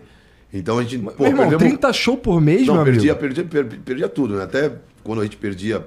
Gente querido, ou amigos, alguma coisa, a gente só ficava sabendo, não tinha como ir ou ver. Datas comemorativas total, a gente não passava nenhuma. A gente só comemora o Natal, é só o Natal. Então que era a prioridade que a gente falava, tipo, Natal, né? E ano novo... Agora que é? Agora que é prioridade o Natal, porque teve briga. Não, mas o Natal, só um Natal. Tu parece ser o brigão do bonde mesmo, mano. Não. É ele mesmo. É o próprio. Não, é o Dodô. É o Dodô. Eu tenho aqui. Vou falar, vai, para de brigar. Não, mas tem uma época que a gente, pô, pelo menos passar o Natal com a família, né? Porque não dava. Não dava, né? Tava nessa vibe, né? Natal a gente sempre priorizou, porque não tinha mais tempo mesmo. E ano novo já era show pra fazer. É, porque tinha shows, era show da virada, aquelas coisas todas. Então, sempre foi assim. Mas vem cá, vamos lá. 30 shows por mês, vamos lá. Mas isso fazia assim, esse mês tem 30, mês que vem tem 25, o outro tem 30 de novo, o outro tem 20, ficou assim. Era tipo essa loucura. Mas, fora isso, tinha os fixos, né? Que a gente fazia um pagode no Rio de Janeiro. A gente tinha 2 no Rio, né? Que era no Olimpo. Caralho, Olimpo, mané. A gente fazia Olimpo e a gente fazia também o Via Show. Caralho. Olimpo e Via Show. E aqui em São Paulo, depois, ficou Santa Aldeia. Aqui a gente tinha um Santa Aldeia aqui em São Paulo, que era uma feijoada que a gente fazia, ficamos 2 anos, todo sábado. E era, pô, assim, porra, 2.000 pessoas, todo sábado na feijoada. Era maravilhoso, né? Essa feijoada do Santa Aldeia foi assim. Até que a gente tá tendo até uma ideia de voltar um projeto aí do Santa Aldeia que tá... Por que tá não? Na ideia. É, porque quem curtiu, né, o pessoal da nossa época mesmo, assim, que eram pichoteiros daquela leva, né? Então a gente tava com um projeto, eu já falei até com o NX0, nosso amiguinho. Maneiro. Gordinho. Vamos ver, porque era um ponte de São Paulo que era maravilhoso, mano. Então toda vez... E tem muitas pessoas que associam o Pichote ao Santa Aldeia nesse sentido, que falam, nossa, época do Santa Aldeia, mano, que legal, sabe? Então pra gente é muito louco, muito louco a gente lembrar de tudo isso. E fora isso, né, os shows que a gente pegou, primeiro show assim, só a gente, pra 20.000 pessoas, 30.000 pessoas, só o Pichote. Então... Você fala, caramba, mano, que loucura, tá ligado? Então... Como é que vocês não viram uns babaca do caralho vendo isso acontecer, cara? Oi? Como é que não vira... Não, então, isso que eu tô falando. A primeira vez que a gente, pô, sabe, aquelas feiras que tem sexta, sábado e domingo. Uhum. Aí vai, tipo, na sexta-feira tinha Chitãozinho, no sábado não sei quem, Daniel, e no domingo Pichote. Mas, pô, sabe, e no dia do pagode, aquele... bombado, gente cantando tudo em segurança, DVD, ô, viramos boy band, também teve aquele negócio de sair correndo, pô, é, de colocar a mãozinha na van, uma loucura, que antigamente era isso aí, né, rolos de carta, né, então tinha aqueles lances de carta quilométrica que as meninas faziam, né, então loucuras de fã pra caramba, era muito louco. Maneiro que vocês não deixaram isso... transformar vocês nos filha da puta, né? Porque é fácil virar um filha da puta quando você chega nesse estado. Mas eu acho que assim, mas eu acho que... É de pessoas, né? Falando assim mesmo.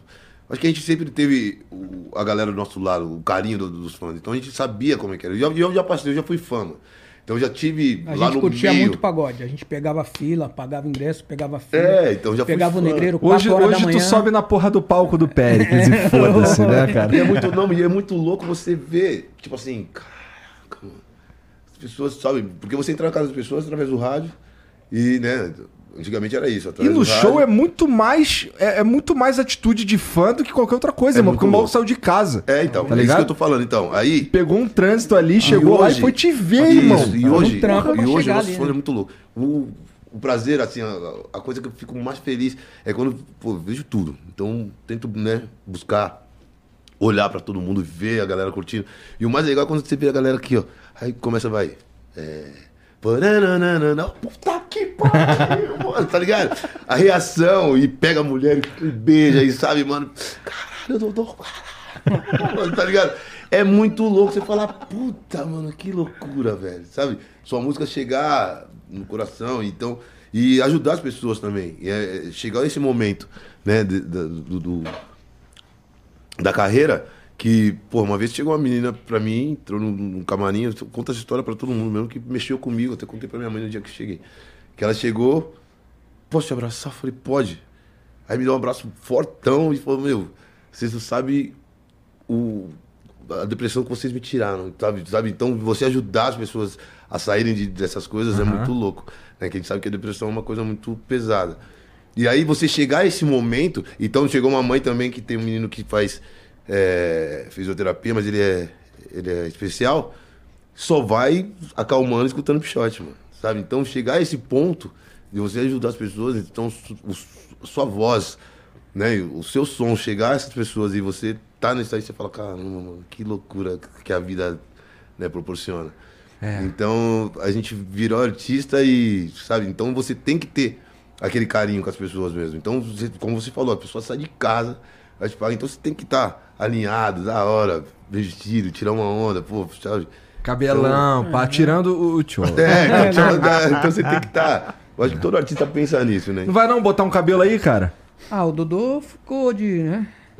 Veio um amigo aí. Não, mas agora já era. Entendeu? Mas já adquiri, já era. Eu tô rapando, nem tô vindo usar boné hoje porque...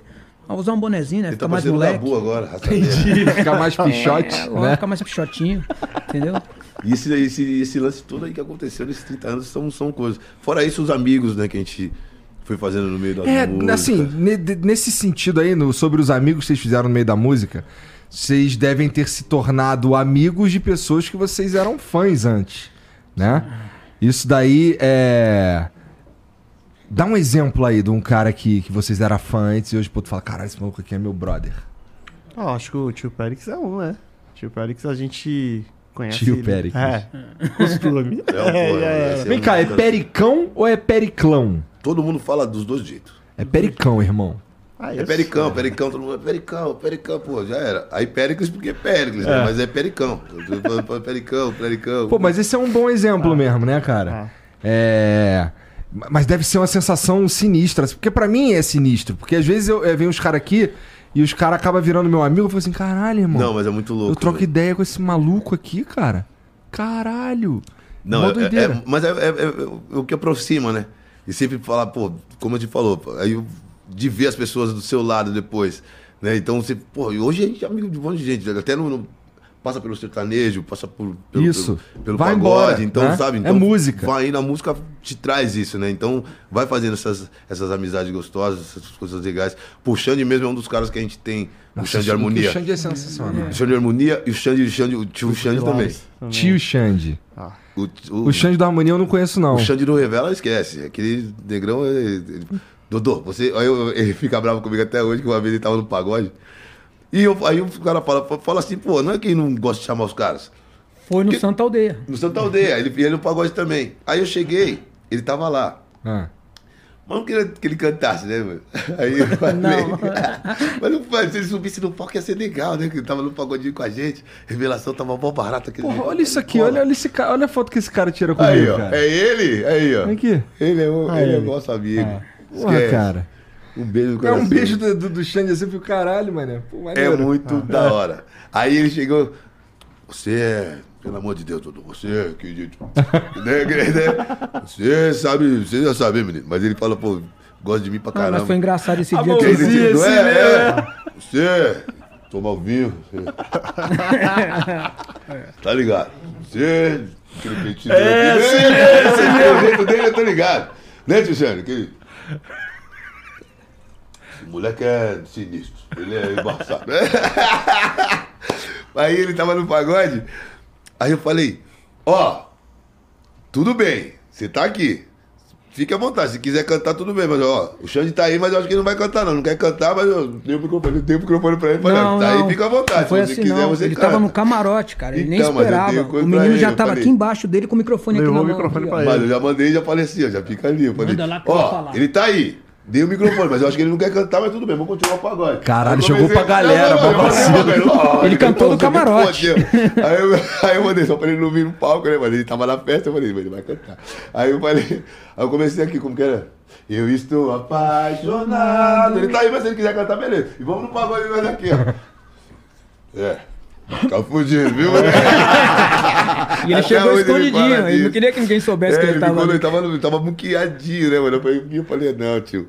Onde que foi esse show? No Santa Aldeia. Ah, tá. Era o pagode que a gente ia. Aí os caras também contavam. Então, isso que foi legal também. Que todo mundo, tipo assim, via no Rio de Janeiro, tava aqui em São Paulo e ia no pagode do Pixote.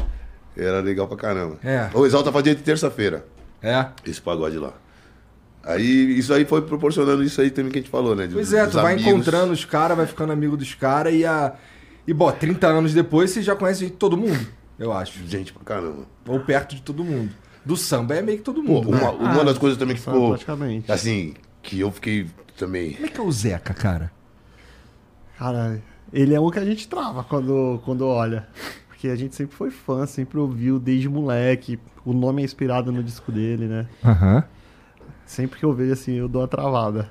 E assim, já me falaram que ele é, porra, meio na dele pra caralho. Na paz de Deus. E, porra, nem gosta muito desse negócio de tu ficar ali de tiete, né?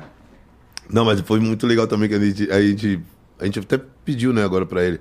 Só que tava complicado também pra ele poder fazer, mas a gente convidou ele pra fazer esse DVD nosso último agora, de 30 anos de Pixote. Né, que seria também... O Zeca, né? Eu fico imaginando, se coloca no lugar do Zeca, assim, irmão. Tu é o Zeca Pagodinho. Porra, eu ia fazer exatamente o que ele faz, irmão, que é ficar tranquilão. Que é, meu irmão, com todo respeito, pô, gosto de tu pra caralho. Pô, deixa a vida me levar. Mas deixa eu aqui, irmão. Porra, na moral. É que agora já foi, né, mano? Foi uma parada muito... É que ele já é o concurso, né? Então, aquele lance, tipo... O que ele fez pelo samba, né? Foi uma coisa, assim, que todo mundo sabe. Né? Levou o samba pra um patamar elevado. Né? Então, porque, assim, lógico que vai tocar, mas numa festa classuda mesmo, assim, tipo de bacanão, não vai tocar Pixote. Vai, toca um samba aí, Zeca Pagodinho. É, caramba, não vai tocar. É mentira. Oh, não, talvez não, seja verdade. Eu digo numa. Não, falando naquele negócio de, tipo assim, daqueles caras que ouvem ópera. Tá. Assim, ouve outras coisas, diferente mesmo assim. Eu tô falando nesse sentido de festa. Tá. Se for tocar um samba, vai lembrar de samba, vai lembrar do Zeca Pagodinho. Vai lembrar de Zeca Pagodinho. Não vai lembrar dos grupos menores que Zeca Pagodinho.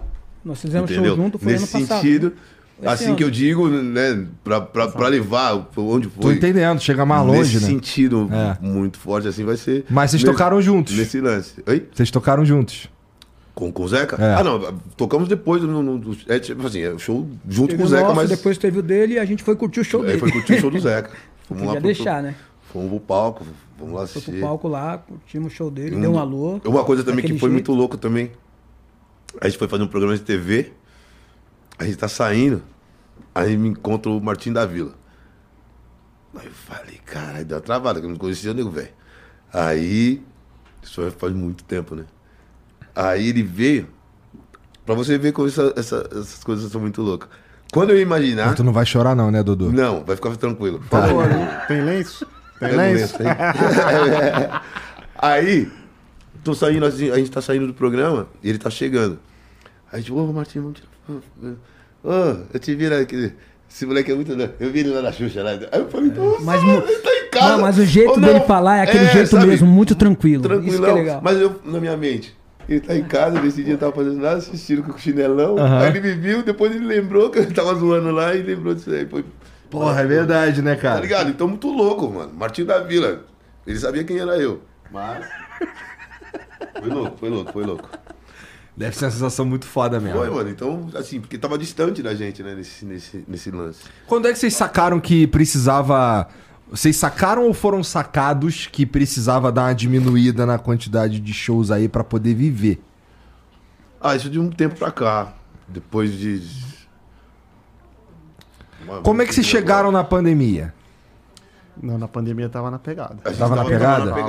Eu acho que foi a pandemia que ajudou a gente... Dar uma mudada, né? A perceber que dava pra... era possível ficar em casa. A vida mudar um pouco, né? Pra gente poder viver um pouco também. Não adianta você trabalhar e não viver. Tá velho já, né, Dodô? Vendo meus filhos crescerem também. Não, eu tô bem. Ainda tô. Mas é verdade mesmo. É um lance que agora... É essa meta de vida agora também, pra gente poder... Curtir um pouco, né? Porque eles não estão... O Thiago, principalmente, agora também. Faz sentido mesmo, assim. O Thiago agora tá pai novo, né? Pai fresco agora. Então ele... Quanto tempo de pai? Eu tenho um de 9 anos e tenho um de 1,5. Ah, caralho. Foguetinho. Ele chegou agora, então ele tem esse momento também, né? De agora te tirar essa onda. Mas os meus também ainda. Eu quero tirar uma onda com ele. Minha filha tá com 15 anos. 15 anos ainda... Tem um de 23, que é o Gabriel, mais velho. Do primeiro relacionamento. E depois tem o Felipe com 18. E o Pedro Paulo e Mirella. Então são do meu casamento. Tu leva eles pra curtir o show? E aí eles vão direto. Agora já, pô, esse que é o mais legal agora, né? Que eles agora estão tirando onda e vai curtindo. E uma outra coisa que é diferente, que agora eles estão curtindo toda essa rapaziada que... Verdade. Hoje já conhece o pai deles. Então a gente chegava no show, então a galera que hoje eles são fãs... Já eram fãs do Pixote, curtia a gente, então, sabe? Então é uma vida muito louca pra eles também, né? Pois é, já imagina a cabeça desses moleque aí, deve ficar, caralho, eu tenho acesso a todas as pessoas que meu pai tem acesso. É, muito louco. E eu sou fã de muitas dessas pessoas que meu pai tem acesso. Mas eu fico legal, eu acho legal, porque, tipo assim, hoje eles são fãs. Então eu chego até, os caras falam, mano, meus filhos gostam, sabe? Então pra mim é muito legal... Sabendo que meus filhos estão curtindo essa rapaziada, eu vou lá, eu conheço toda essa rapaziada nova, né, dos trap, né? Essa rapaziada toda. Tu conhece os caras do trap também? Já conheci vários, mano. Agora, imagina agora um pagotrap, então. Eu tô em casa, mano. Tu tem cara de trapper. Eu tô em casa. Com esse cabelinho. Tô em casa, então. Tô em casa, já conheci toda essa rapaziada toda. Do funk também, os amigos, todos os moleques do funk na época também, né? Então foi muito legal ter esse contato com essa rapaziada que eles estão curtindo agora. Então já vejo o que meus filhos estão curtindo, tirando onda, são fãs de, né? dessas pessoas. Como agora também vai ter essa rapaziada do Restart de volta aí. Aí eu falei, pô, e meus filhos... Eu fui no show de... Na época, quando lançou o Restart, vocês me lembram, tava na parada. Já fui de calça colorida no show. Não basta ser pai, tem que participar, mano. Ah... Mas eu acho que, porra... Tem que tirar essa onda. Assim, sabendo a persona do Dodô, eu acho que é tranquilo ele usar uma calça colorida mesmo, né? Era fácil. Muito louco. Fácil, né? Fácil de imaginar, não é complicado mesmo, não. Mó barato, mas tira mais... Pô, você tem que curtir. Mas tava apertadinha? Não, então... Tem que estar apertadinha. Foi o aniversário da Sofia, foi semana passada. Pô, ele tava de Harry Potter no aniversário da garota. Filha do nosso empresário. É. Só que aí... Harry Potter. Pô, só ele. Só não, que a gente tinha que ir pro show depois. Eu tava com o uniforme da a festa não tem mais, mas ninguém precisava ir com coisa. Mas eu fui. Entendi. Igual o coisa. Ela falou, mentira. Só que detalhe, ele esqueceu que tinha show seguido. Ele chegou de Harry Potter no show. E a galera vendo. Eu falei, que legal. Cheguei. Aí é foda. Eu tava com a Maria. Como tu esqueceu que tinha um show, não, cara? Não, mas era pra gente trocar lá na parada. Os caras falaram, já vamos daí, já sai da festa. Cara, era um horário. Falei, o figurino vai estar lá, né? Já vai estar lá. Falei, mas então ele tá chegou, bom. Passou pela galera tudo de capa, varinha. Puta que pariu. Ele falou, rapaziada, cara, eu não tô tudo de Harry Potter. Os caras não aguentam. Mas a gente foi sempre meu jeito. Aqui dentro, né, de casa. E em casa também, normal, com meus filhos, com a família. Sempre foi esse moleque extrovertido. Sempre tirei essa onda de pequeno, na época da escola. Tu tem filho moleque também, não mais, né? Eu tenho. Fui esse moleque não mais, né? É. Já passou essa época aí, né? Faz tempo que passou, né? Velho fica quem quer, velho. O espírito você não pode... Né? Pô, tô sentindo que o Thiaguinho pega no teu pé com essa porra mesmo. Agora o cara tá com palhaçadinha. Só um pouquinho. Agora ele tá com bobeira. Os caras não aguentam eu mais. Então é mais chato que eles. Não, eu tô na paz de Deus, eu sou tranquilão. O Thiago pega no pé dele porque é o seguinte: quando ia pra balada, o Thiago tinha 9 anos. Ah, eu era novinho. Ele me deixava dentro do carro. O Dodô deixava ele trancado dentro do carro e curtia a balada. Que eu vou ver como tá a balada e já volto. Ele e o meu irmão que fazia. Não, mas não era só pegar. Ia lá, pegava várias mulheres. Eu lá no carro, com o flanelinha, me olhando lá. Caralho, que fase. Não, fase, são fases de fases, né, mano? Mas foi tudo lindo. Tudo Teus filhos têm quantos anos? Tem o Otávio com 9 anos, é fã do Xande. Maneiro. Né? E eu tenho a Rafaela com 12, que é fã do Pericão. E provavelmente já conhecem os dois. Não conhece. Os shows que aconteceu... Você é mal, cara. Não, mas vai conhecer, vou levar. Vou levar, ele até pequenininho. Porque tem show que é muito longe, cara. A pegada nossa, pode falar o que for, mas é... Na noite não dá pra aguentar. Da 2 da manhã, a garotada já tá dormindo. Verdade. Não aguenta. Bom, eu que tenho 38, vira e mexe, eu chego nos lugares e eu... Putz, daqui a pouco eu quero ir embora também. Vocês realmente têm um pique agora, do caralho. É porque agora, mas eu acho que vai passando, né? Tudo da vida, eu acho que já curtiu também pra caramba. Yeah. E como a gente também, hoje tem hora que a gente quer fazer uma outra parada. Então ficar em casa agora tranquilão. Né? O que dá pra curtir com eles, o que dá pra fazer com eles também. Eu tento armar. Agora, não tô namorando, só a menina aqui, não. Ai, meu coração ainda. Vai chegar lá, hein, Dudu? E aí tu vai lembrar tudo que tu fez. Calma aí. Já tá sofrendo. Já tô tendo sinais. A filha dele vai no show, não é falando não, mas ela... Dudu, fica onde você tava. Antes de vir pra cá, já pensou que chegou o moleque lá? Você tava. Mande um sinal. Não, então. Mas ela tava... Mas ela já falou um negócio, eu falei, ai, meu Deus, hein. Falei, não, tudo bem, vamos esperar até... Tá bonita, viu? Deixa acontecer. Ela vai no show, os caras... Os caras pegam o autógrafo dela e tudo mais. Eu vou até chorar, meu Deus. Vai sofrer. Vai chegar lá. Vai ter um momento. A gente vai ter que fazer isso aí, né? Tem que conversar direitinho. Mas tem vários tios ainda também. Ah, tem os tios. Tem aquele... É, vai ter que passar. Eu já passei, pô, probleminha quando eu fui entrar na família...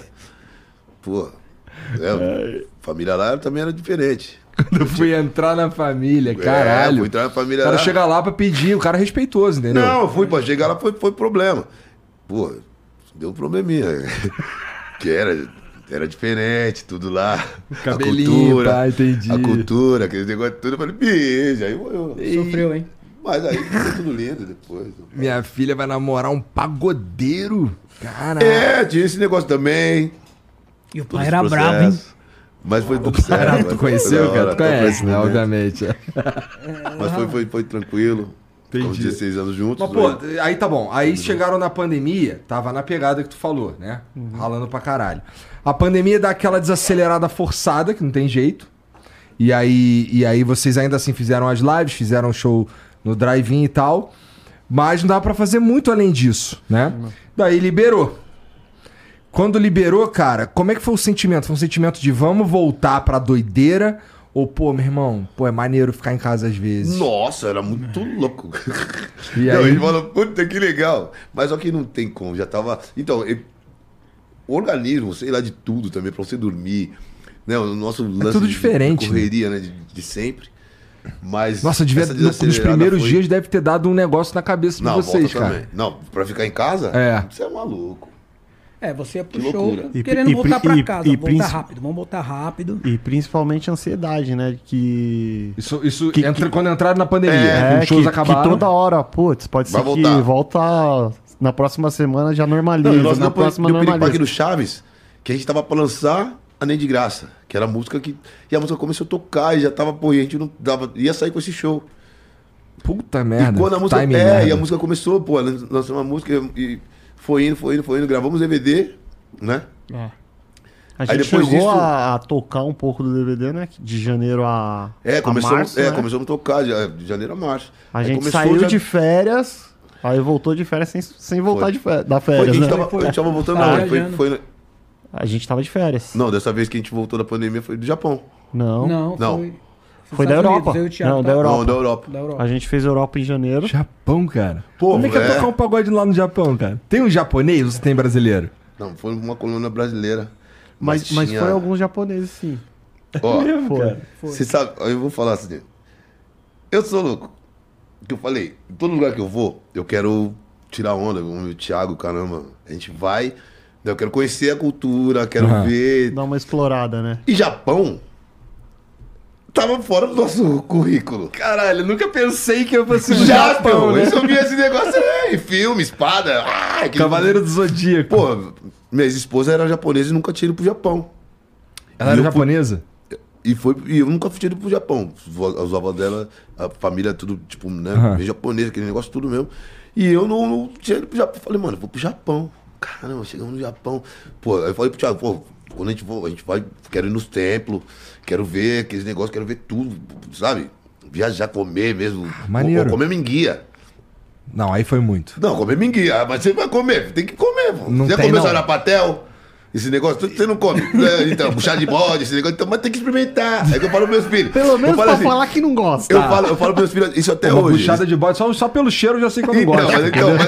Mas tem gente, pô, tem nordestino lá que não come, beleza, mas só que tem que experimentar. É. Porque eu falo pros meus filhos assim, ai, você nunca comeu, você tá fazendo gracinha, por quê? Come primeiro, que minha mãe sempre falava isso pra mim, né? Minha mãe sempre falava assim, ó, primeiro você experimenta, pra depois você falar que não gosta. Porque como você vai falar de uma coisa que você não gosta, sem você comer. Beleza. Aí eu falei pros caras. Eu tenho uma pergunta pra te fazer, então. Aí eu falei... já tá com palhaçada. Ó, eu só vou mostrar um negócio aqui pra você. Vai. Vou mostrar. Porque isso aqui, pra você entender quem é o Dodô, de verdade. Loucura. Aí, falei, mano, vamos. O que vocês acharam do Japão, vocês dois? Ah, eu amei. Eu saí daqui, eu falava que não tava entre os meus 10 países assim que eu queria conhecer. Eu voltei falando que ele tá no meu top 3. Mas por quê? O que tem tão sensacional lá? Eu acho que tudo, tanto a cultura, a educação, putz, os lugares que a gente ficou. Diferente, cara. É muito louco. Tudo funciona. Muito louco. Onde vocês já foram? Foram na Europa, mas aonde? A gente fez já... Paris. Suíça, Portugal. Dublin. Que mais? Foi isso aí, que mais? Na Europa é isso. E foi aí... Itália também.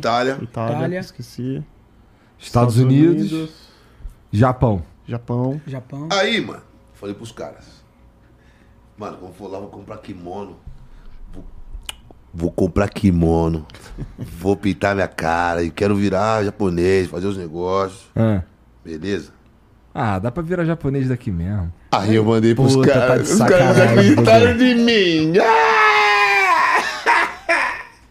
Caralho, que coisa horrorosa, meu irmão. Desliga a fita. Mas só que é o seguinte, aí eu tô no lugar. Posso dar play? Dá play. Pode. Aí eu falava pro... Dá play. Aí eu falava pros caras assim, aí, ó.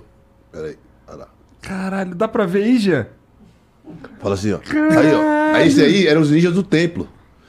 Os caras ficavam lá tirando foto. Eu virei atração do templo também. Fala, Pichote! Fala, Brasil! Pichote!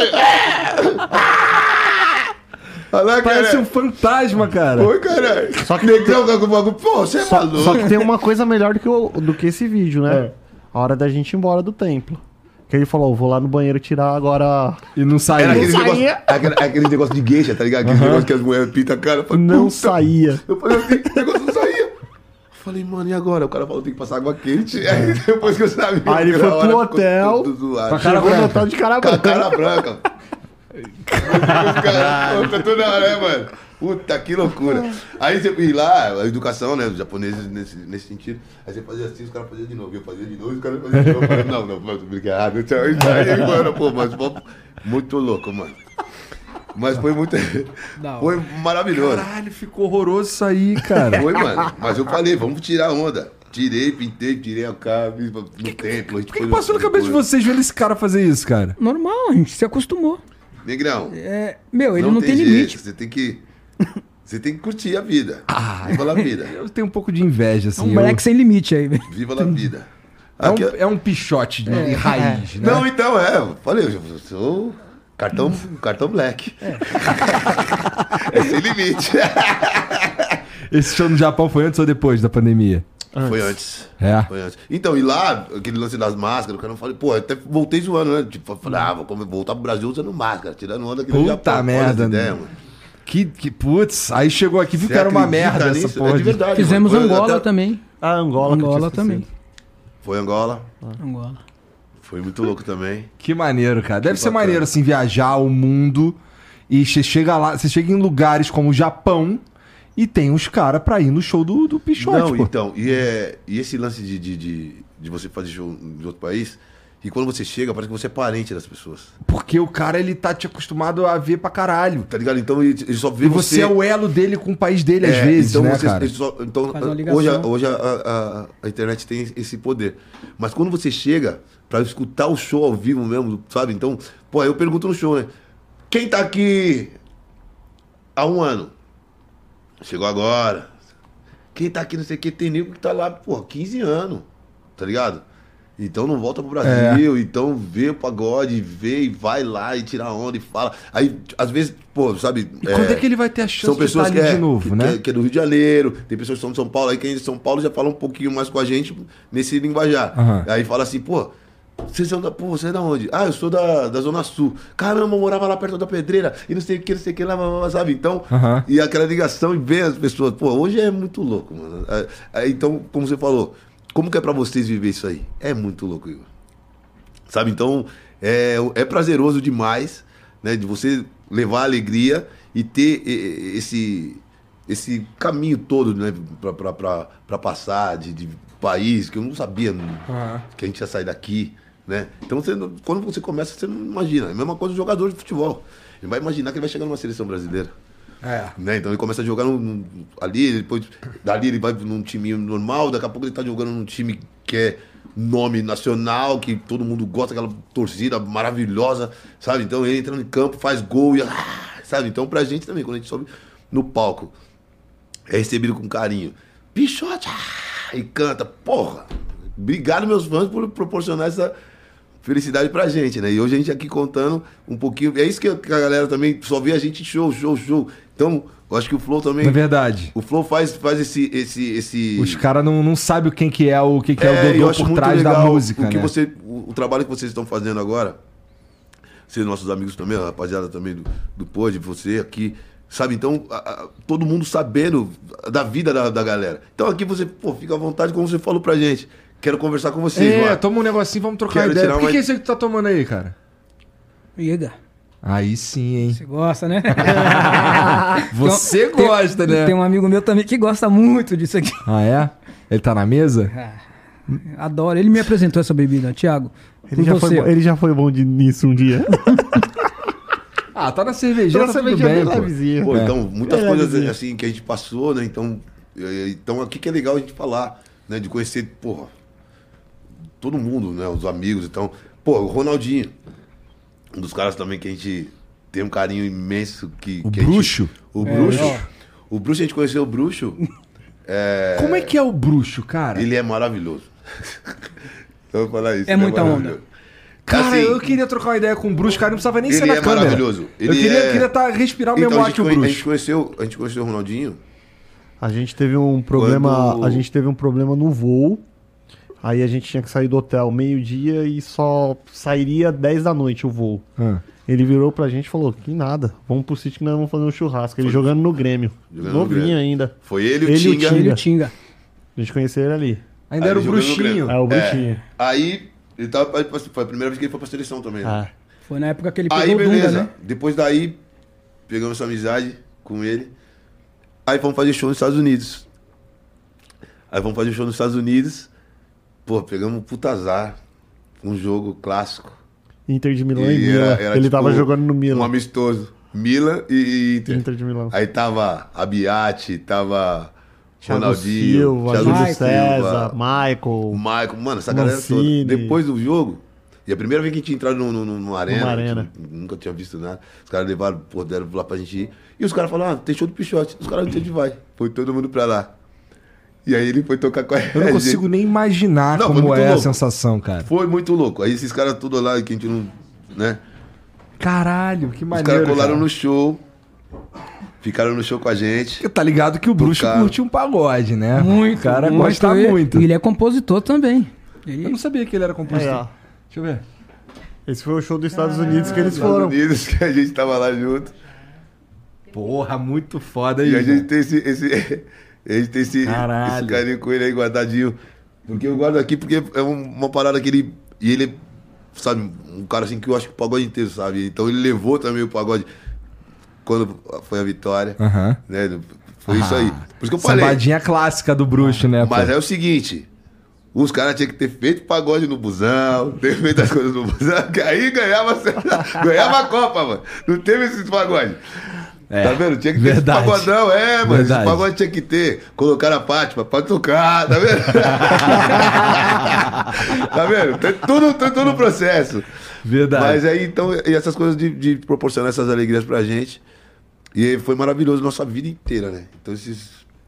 E agora também com esses 30 anos de Pixote, a gente gravou nosso DVD e os amigos também vieram fazer parte disso. Tio Pericão, veio o Belo, Ludmilla, o Xande do Harmonia e o Thiaguinho.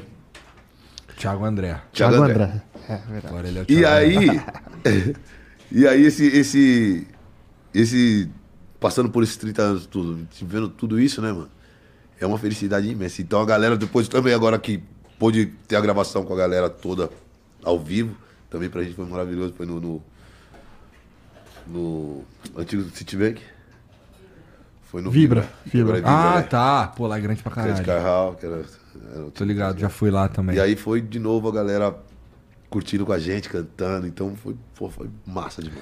E porra, como é que tá, assim, vai ter um show, que a minha esposa vai saber melhor a data e tudo mais, que é Pixote, se eu não me engano, vamos lá, Pixote, Péricles, Belo, e quem mais? E o Alexandre Pires, cara. Todo mundo junto. Isso é maneiro pra caralho também. E inclusive, eu estarei lá, porque eu nem se eu tiver... Assim, eu não tenho nem escolha, tá ligado? A mulher não deixa. Eu não tenho nem escolha. Mas porra... A gente se cumprimentou ali. Eu falei, ela gosta do pagode. Pô, você não foi assistir eles no templo? Sozinha. Achei que filha da puta foi comigo. Aí ela fica lá do templo, lá mandando os vídeos. Entendeu? Mas agora... Pode chegar, falar, rapaziada, tô vindo. Aí já era, fica do ladinho com a gente, já tá tudo tranquilo aí, tá vendo? Agora você vai ter já, mas já era, Igor. Já era. Não, mas assim, eu não me incomodo, não. Eu tô falando, não. Já era, porque ela vai ter que... Bom, tem Pixote? Tem, tocou lá, você vai falar... assim, é foda, por exemplo, vamos lá, o show é no mesmo dia que eu tenho que fazer o flow, por exemplo. Aí, pô, pra mim fica mais difícil, entendeu? Mas não é... Geralmente não é um problema, não. A gente vai numa boa mesmo. Ela fez... a gente foi assistir também no templo lá, o Thier. E aí ficamos lá, ela comprou lá um camarote, a gente ficou lá em cima lá, pá, não sei o quê. Pô, e sobre isso? Assim, você fazer um show no templo é completamente diferente, suponho, de fazer... Porque, sabe, esse show que vocês foram, vocês participaram, subiram no palco lá do Péricles, que eu tô falando, não era o que eu tava esperando, porque chegou lá, era um espetáculo. Era uma galera sentada, curtindo ali as músicas e tal. Lá em cima a gente tava sentado também. É diferente de uma galera sambando, de uma galera curtindo, dançando, não sei o quê. Pelo menos na minha percepção, cara. Como é que é pra vocês chegar e cantar uma música assim e tá todo mundo sentado? É a mesma sensação de você cantar uma música e tá todo mundo sambando? Como é que é? Não, de curtir. Porque a galera vai tá curtindo o som, né? Cantando pra caramba. Mas é bom você ver a alegria. Gosto de ver os caras se acabando, né? Cerveja, beijo na boca. E foi o que aconteceu com a gente agora. No Bradesco. Fizemos Bradesco agora. Né? Recentemente. Que a gente fez o lançamento do nosso DVD Trintou. Aí foi em qual vibe? Foi a vibe galera sentada curtindo? Não, então, isso era o protocolo certo. Esse é o combinado. O protocolo tá da casa. Esse era o protocolo. Tá bom, então, acho que de todo show de teatro é assim. Na primeira música, foi. Daqui a pouco, o brilho. O nego levantou e foi embora. E foi assim o show inteiro. Aí depois até...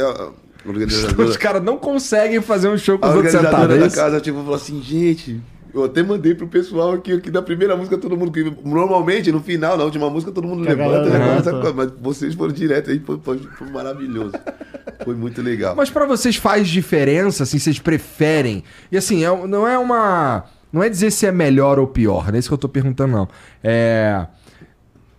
Gostam mais da vibe da galera se acabando? Ou tanto faz? Eu não sei como é que é. Eu não sei como é que é, porque assim, é o que eu tô falando. Quando vai nesses lugares, quando vai rolar assim um samba, na minha cabeça, a gente sai de casa, eu vou chegar lá, vai estar a galera toda sambando, eu que curto na minha, eu fico sentado aqui, mas em geral tá todo mundo ali sambando, todo mundo ali curtindo, caralho. É o que eu espero. Chega lá, não é exatamente isso, eu tomo um choque. Não tô falando que é bom ou ruim. Tô falando, caralho, a galera tá sentada, esquisita. Até comentei com ela. Os caras tão sentados, comportados, que estranho. Tá ligado? Pra vocês de cima do palco lá, vocês têm uma preferência de como vocês gostariam? Eu acho que não. Mas eu acho que a vibe de tá todo mundo... A galera cantando faz diferença, assim, no geral. O cantar é o mais legal também, né? Você tá cantando... Mas eu acho que o cantar e curtir... Já veio como junto que fica mais legal ainda. Né? Entendi. Aí, porque você sentar, você vai cantar. Pode pôr. Nem de graça, nem de graça.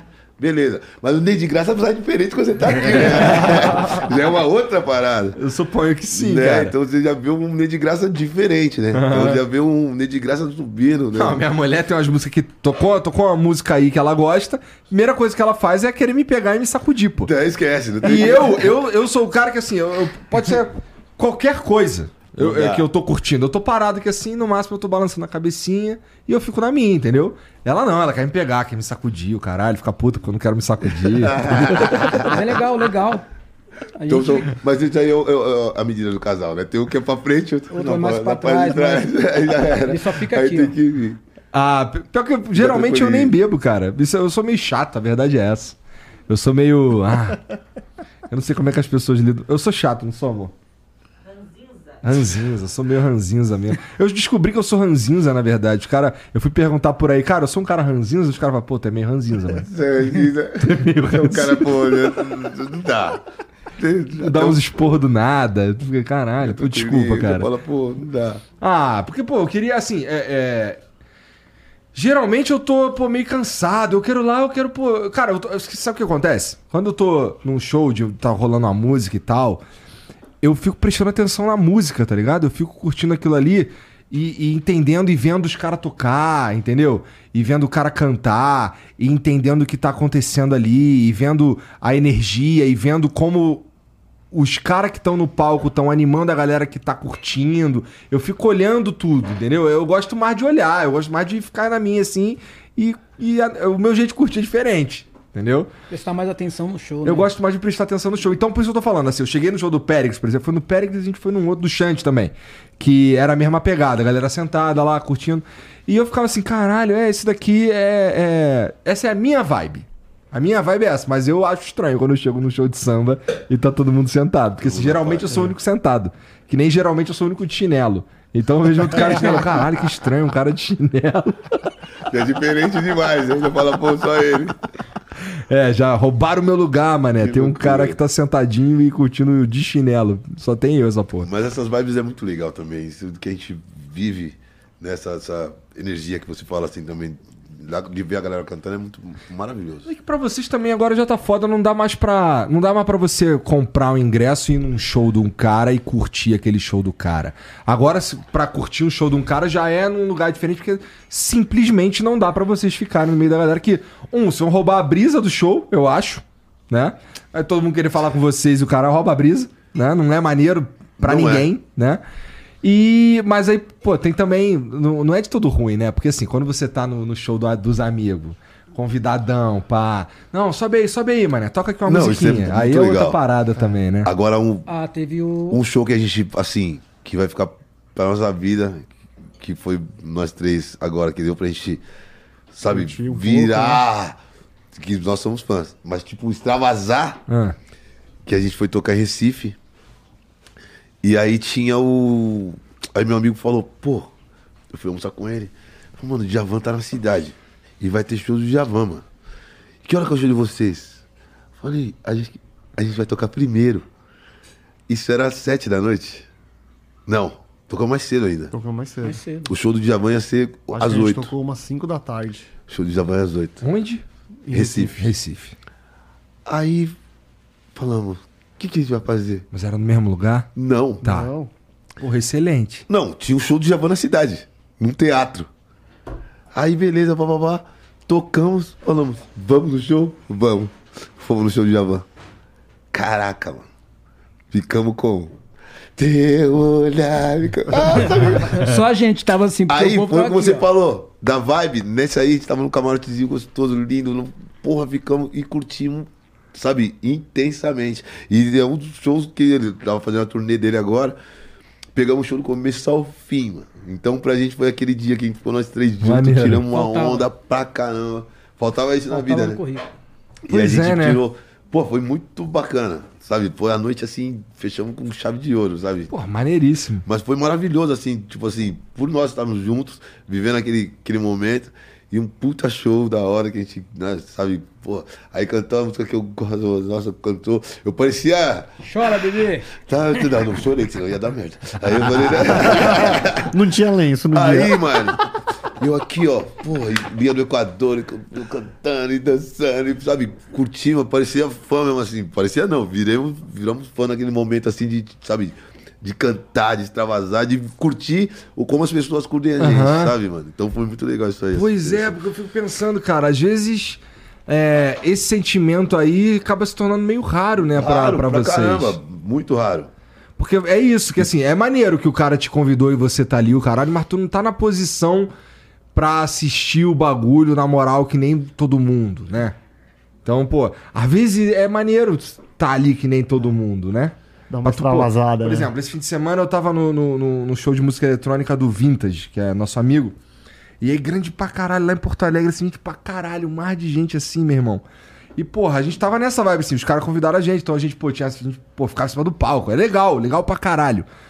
Mas, porra, eu já descobri, teve um outro show que ele fez aqui no Arca, que na hora que eu fui embora, que eu fui entender como o bagulho era muito mais foda do que eu pensava. Porque quando eu saí e eu passei por onde tava a galera e eu olhei assim o palco e os bagulho acontecendo, não sei o que, eu fiquei, porra, essa experiência aqui é muito do caralho. E aí você é muito foda você tá ali no palco, mas é muito foda você poder assistir o show como ele foi pensado, né? Muito bom. E aí, porra, vocês não podem mais fazer essa porra, dependendo do show, né? Não, se fosse samba, fudeu, irmão. Não dá pra vocês curtir um show de samba. Tem hora que não dá pra você, tipo assim, curtir. É legal pra caramba, né? As pessoas querem estar... Porque fica escasso de estar perto de você. E quando tá, quer ter aquele contato, tirar foto. Mas é aquele momento também que você quer ser normal. mais longe, não é mais normal. É, você não é mais normal. E é muito diferente. Tu já não é normal há 30 anos, né, cara? E é muito diferente, Igor. Você tá em cima do palco e você tá lá na galera vendo aquilo. É totalmente diferente. A gente, às vezes, vai fazer show, a gente não tem noção da estrutura que tá ali. Porque a gente tá em cima do palco. É isso que eu tô falando. Entendeu? Exatamente isso que eu tô falando. Exatamente. Mas assim, é claro que, como eu disse, porra, quem, assim, longe de mim diminuir o fato de poder estar em cima do palco dos amigos, porque isso é muito foda. É super foda. É muito foda. Mas é que, porra, o show foi pensado no cara que tá lá. Não foi pensado em você que tá em cima do palco, né? Exatamente. É naquele cara lá. E é dali que tu consegue ter toda a experiência da parada de verdade, né, cara? Mas, pô, se a gente não consegue fazer mais isso, cara, é uma métrica de que o nosso trabalho tá dando certo também. Não, pra caramba. Então tá tudo bem, não, né? Não, isso é fato. É a mesma coisa, pô, que nem a gente veio aqui, né? Viemos de aplicativo. E aí, entrei no carro. Aí o cara... Dodô? Fala, meu compadre! Mentira, mano. Caramba, eu sou bom pra caramba. Eu falei, fica na paz, vamos embora, mas aí fica na paz, tá tudo tranquilo. Aí, tipo, tá ligado? Então são coisas muito legais, mano. Porque se a galera acontece, te reconhece, é uma métrica de que tá funcionando, né? É muito louco, mas é muito. Mas é legal essas reações, né? Então, ainda mais no aplicativo. O cara tá trabalhando, ele não vai imaginar que o Dudu vai entrar no carro, vai. É, cara. Sabe? Então. Já se colocou no lugar desse cara? Deve ser muito maluco, cara. É muito legal, mano. É muito legal. Cara, tu chega num restaurante, o maluco vai estacionar teu carro, o maluco entra no carro do Dodô. Não, mas é sempre assim. Caralho, vou estacionar o carro do Dodô. Hoje é assim, mano. Hoje é o susto, tá ligado? Então você fala, mano. Dudu é você? Eu falei, você é outra pirata, sou original. Sou eu mesmo. Eu falo assim, ó. Pô, tu não é o Igor, cara, do Flow? Aí eu... Pô, irmão, todo mundo me confunde com esse cara. Porra, cara, não aguento mais essa porra desse gordo aí, burro pra caralho, mano. Sei que os caras ficam me olhando assim. Pô, parece pra caralho. Às vezes eles metem essa, pô, parece pra caralho. Não, cara, tô zoando, sou eu mesmo. É muito legal, mano. É um carinho... bom, né? Eu tenho que inventar uma nova, porque essa aí os caras já pegaram. É um carinho bom.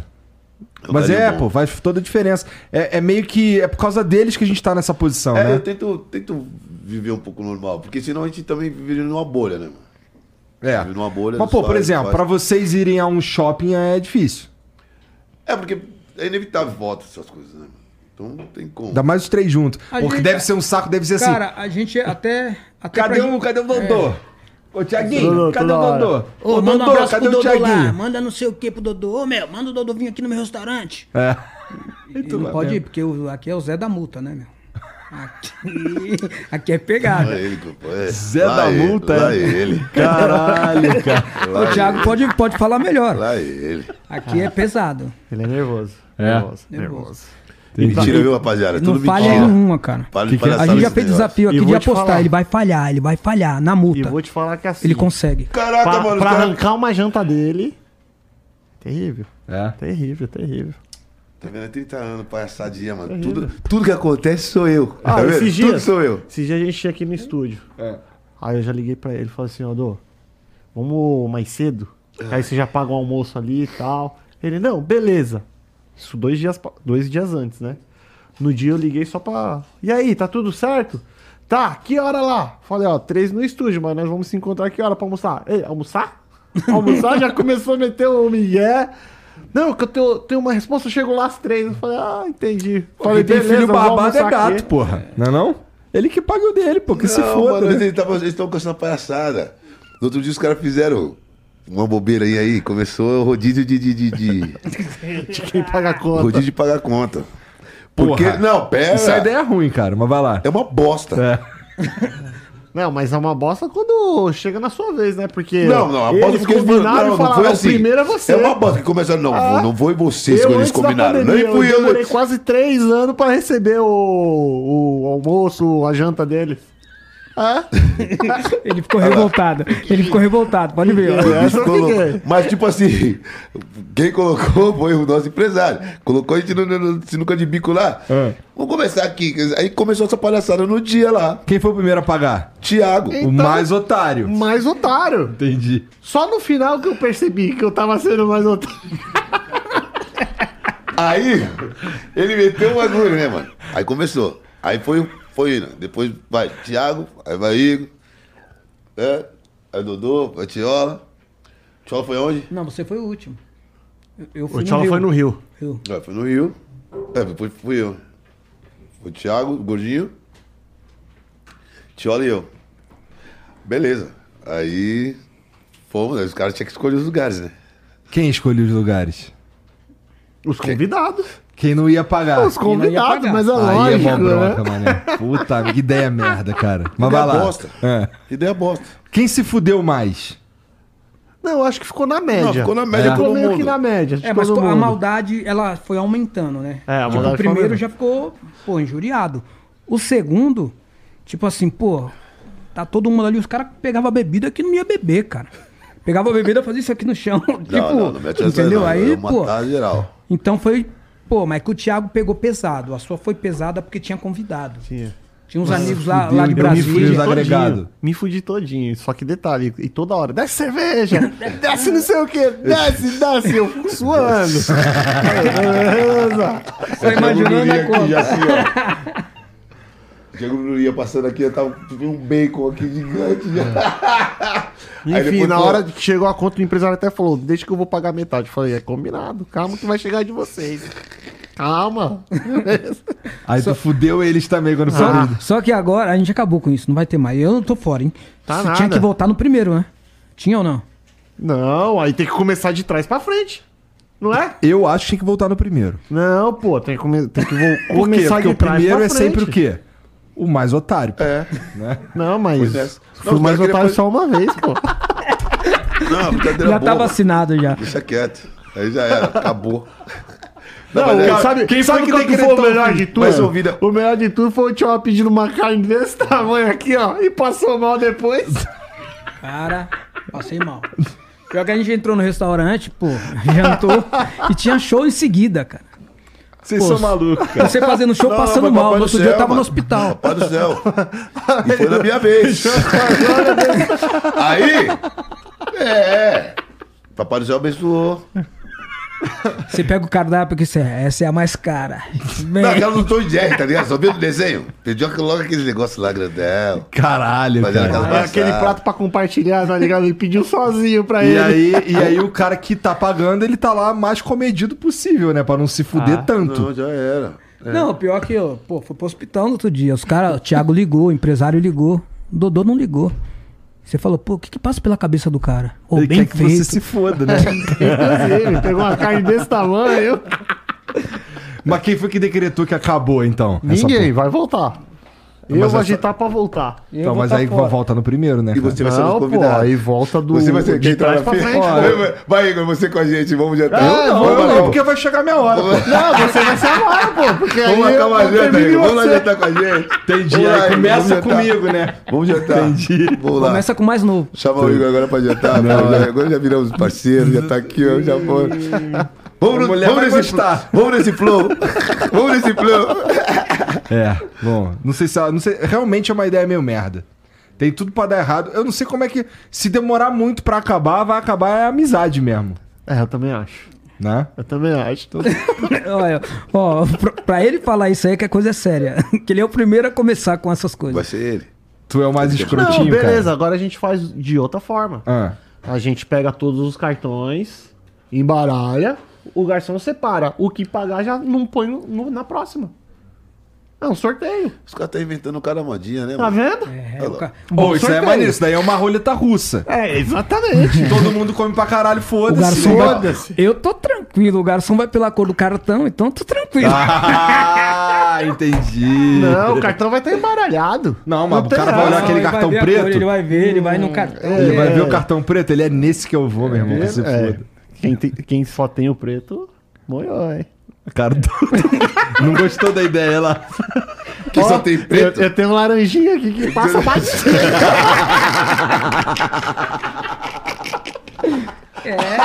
Vê aí. Não trabalho com nomes. Cara, você sai de casa pra trabalhar, você já tem que sair pensando, matutando o que esses caras vão fazer, pra você não ficar pra trás, senão... Mas isso não é legal que é assim, cara? Porque assim, se depois de todo esse tempo vocês ainda se sacaneiam entre si, não, cara, é significa legal. Que essa porra tá viva. Não, é muito legal, muito legal. É isso que as pessoas perguntam, né? com tanto tempo junto, aquelas coisas todas.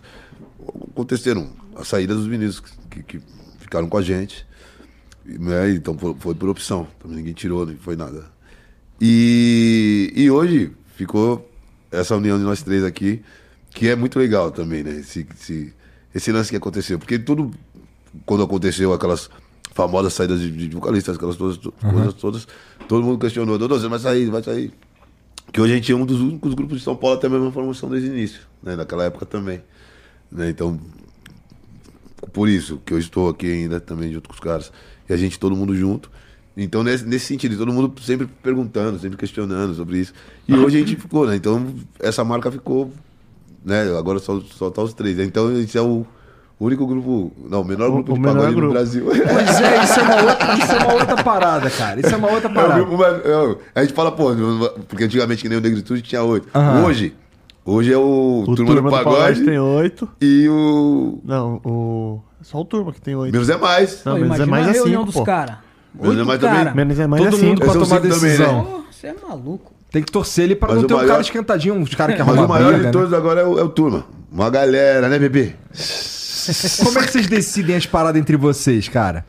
Porque assim, eu já cheguei aqui ao ponto de tirar no par o ímpar e jogar moeda pra ver cara e coroa. É. Não, geralmente é democracia. Quem tiver mais voto ganha. Que nem hoje. Chegou atrasado, né, mano? Aí a gente ia subir e falou, ó, fica aí embaixo. Por isso que a janta começa com ele. Fica de castigo. Entendeu? Por isso que a janta começa com ele. Então, chegou atrasado, eu já tenho que começar com ele. Então, pô, mas aqui também, vamos pegar pesado um pouquinho, só um pouquinho? Cara, é só brincadeira. Aí já vai pro coração já. A gente começou a inventar multa pra quem chega atrasado também.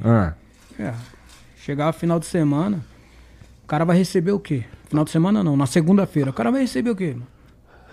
Quantas multas o cara levou? Só chegava atrasado.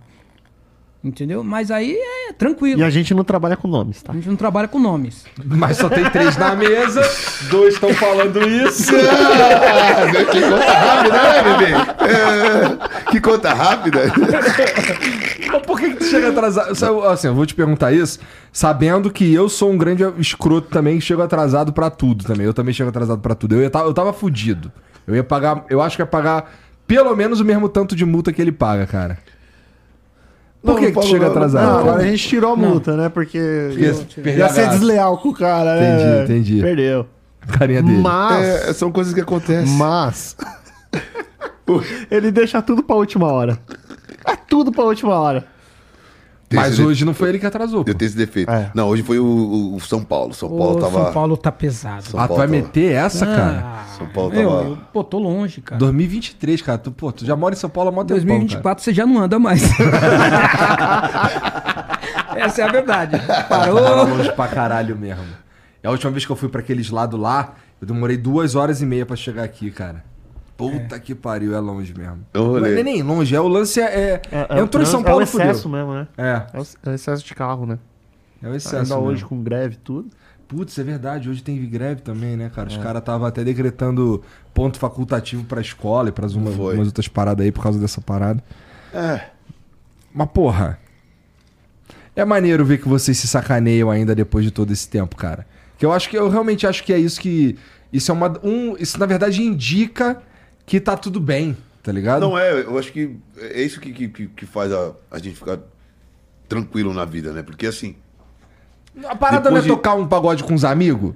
Não é essa parada? Então, hoje a gente tá indo, assim, é a nossa vida, é o nosso trabalho, mas isso aqui é a nossa diversão, um lance nosso que ficou marcado desses 30 anos, é o que sobrou da nossa vida, assim, né? Que a gente não vai fazer... Hoje a gente não faz mais nada, quando a gente parar, vamos parar e...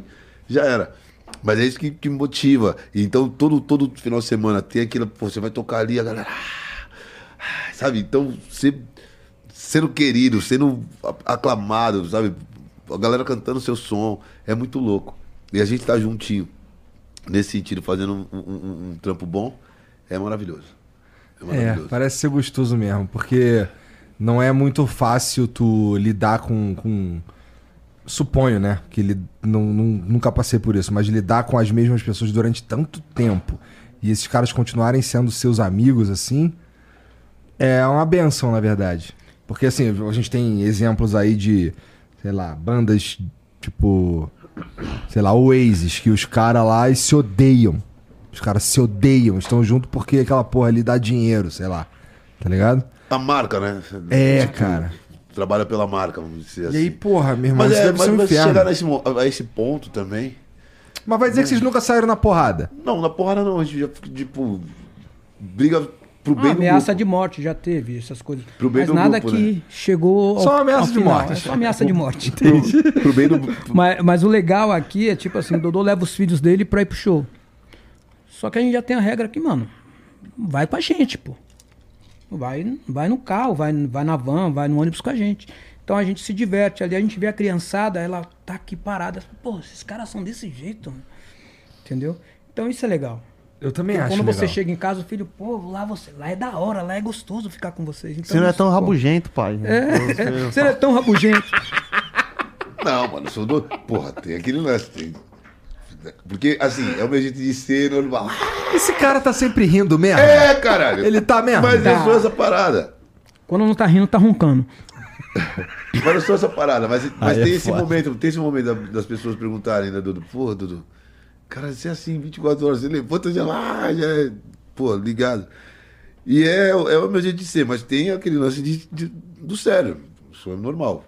Como pai, tem todos aqueles negócios também, porque, pô, não tive pai, agora eu já perdi minha mãe. Então tenho eles agora na minha vida pra poder, né, eu passar tudo que eu já passei, né, e conversar, e ter eles, por isso que eu tô falando, que agora eu quero estar com eles, pô, estão... 20 e poucos anos agora, 18, 16. Então tem agora uma bagagem legal pra mim poder, né, passar pra eles e querer estar um pouco mais perto deles com esse sentido, né? E como é que é educar os teus filhos, os filhos de vocês, na verdade? Longe. Ó, longe e... vamos lá. Vocês podem dar pros filhos de vocês uma condição que provavelmente vocês não tiveram, né?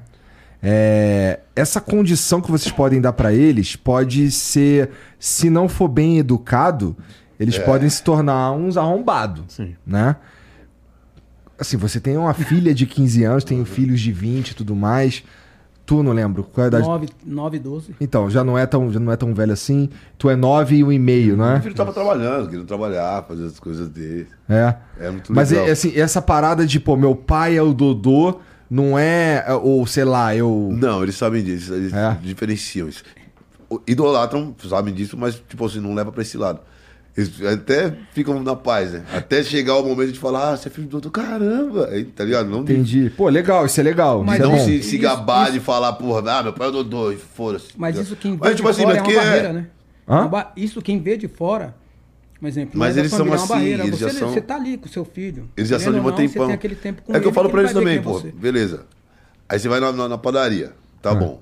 Tá aquela filona. Ô, mano, passa na frente. Sou filho do cara. Quem é seu pai, mano? Foda-se. Tipo, não, caralho. Mas não é verdade. É isso que eu passo pra eles. É claro. Não, tem nada a ver, normal, pô. Você tá na padaria, você vai passar na frente. Você vai fazer igual todo mundo, pô? Não, você espera. Sua vez. Ô, seu pai é da hora. Foda-se. Mas fica aí, caralho. Mas é verdade, não tem... É como tem que ser, né? Não tem aquele lance de ser prioridade, tá ligado? Tem algumas coisas que você vai, pô, ter ali... Né, tem algumas vantagens, né? Vantagens, sim. Sim. Afinal você respeito, tem outras condições e tudo mais, mas ainda é uma pessoa, né? Ainda é uma pessoa. Então você tem que continuar isso aí. Eu acho que... Eu acho que eles já são disso deles também, né? Eles sabem muito bem diferenciar essa parada.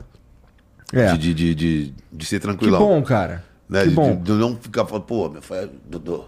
Tá bom, mano, beleza. Seu pai é Dodô. Da hora que ele liga, já conversa, puta merda, você é filho do Dodô. Tá ligado? Então isso que é legal também, esse sentido que eles chegam em mim e me abordam desse jeito. Aí, na escola deve ser maneiro. E aí eles vão chegar, meu aí chega e fala. Aí chega e fala, e aí... Pô, os caras falam todas as histórias. Pô, aí é você que... Pô, seu pai fala de você, aí fala do negócio, tá ligado? Então é muito legal também isso aí. Eles sabem, tipo, todos meus amigos, eu falo dos meus filhos, falo das proezas deles, das coisas que eles fazem. E aí eles já sabem, quando chega também... Puta, seu pai falou isso aí. Aí quando ele vai encontrar com meus amigos, né? O filho do Dodô... Tu que tem os filhos mais velhos, eles já despertaram, já te demonstraram alguma vontade de entrar pra música? O Pedro agora tá indo querendo jogar bola... Felipe falou que ia cantar, o Gabriel também, não sei, eles ainda não estavam Nada ainda, não sabe que eles... Não sabe legal o que querem. Não sabem o que querem. Né? Não definiram. É, eu tenho duas, cara. Eu tenho uma de 10 e uma de 8. E é um desafio pra mostrar pra elas que, porra, nem todo mundo tem a sorte que elas têm, tá ligado? É um desafio isso daí, cara. É um desafio, porra. Encher o saco delas pra elas apagar a porra da luz, desligar a porra do ar-condicionado. É, isso aí, né? Eu posso até falar, porque, meu, eu sou desse jeito aí. Ô, apaga a luz. Ô, a televisão tá ligada, não tem nem assistindo, pô. Eu também sou chatão. Pô, aí, pô, tu é velho, hein? Mas é um lance muito louco, alguém tem que pagar essa porra, irmão. Mas é um lance muito louco, que a gente tem que... E tipo assim, passa isso aí, que você já viveu nesse sentido. Então tem coisas que não vai mudar pra vocês. Vai falar, mano, é aquilo ali que tem que fazer, aquela regra, aquele negócio, e já foi, né? Uhum. Isso que é o diferencial também, não tem jeito. Pô, tá assistindo, tá fazendo... Tá... É isso aí que tem que fazer, mano. Lá em cima tá a luz acesa, lá em cima. Você tá aqui na sala, pra que essa porra dessa luz tá... Pô, tem dia que eu passo apagando todas as luzes. Não, é muito louco. E quando você não só tá deixa em casa? Uma... Porra, isso aqui é foda, né, cara? Foda-se, né? Então, ficar lá, foda-se. Eu tô desse jeito agora, tipo assim, quando eu tô, tá. E se eu não tô, não tá? Então deixa, não vou falar mais nada. Não, eu não consigo, cara. Eu sou chato pra caralho com essa porra. Chato pra caralho. E, assim, às vezes eu vou lá, apago tudo. Aí chegou, ó, vocês deixaram a porra da Júlia lá em cima, lá tudo ligada. Aí elas, caralho, pô, vou lá desligar. Agora eu já apaguei. Uma porra. Cara, em geral tá... Agora menos, cara. Mas assim, já teve umas fases que, pô, eu tava cagando pras paradas. Isso daí me incomodava muito. Mas agora tá melhor. Por exemplo, a Carol, eu dei um tablet pra ela maneiro.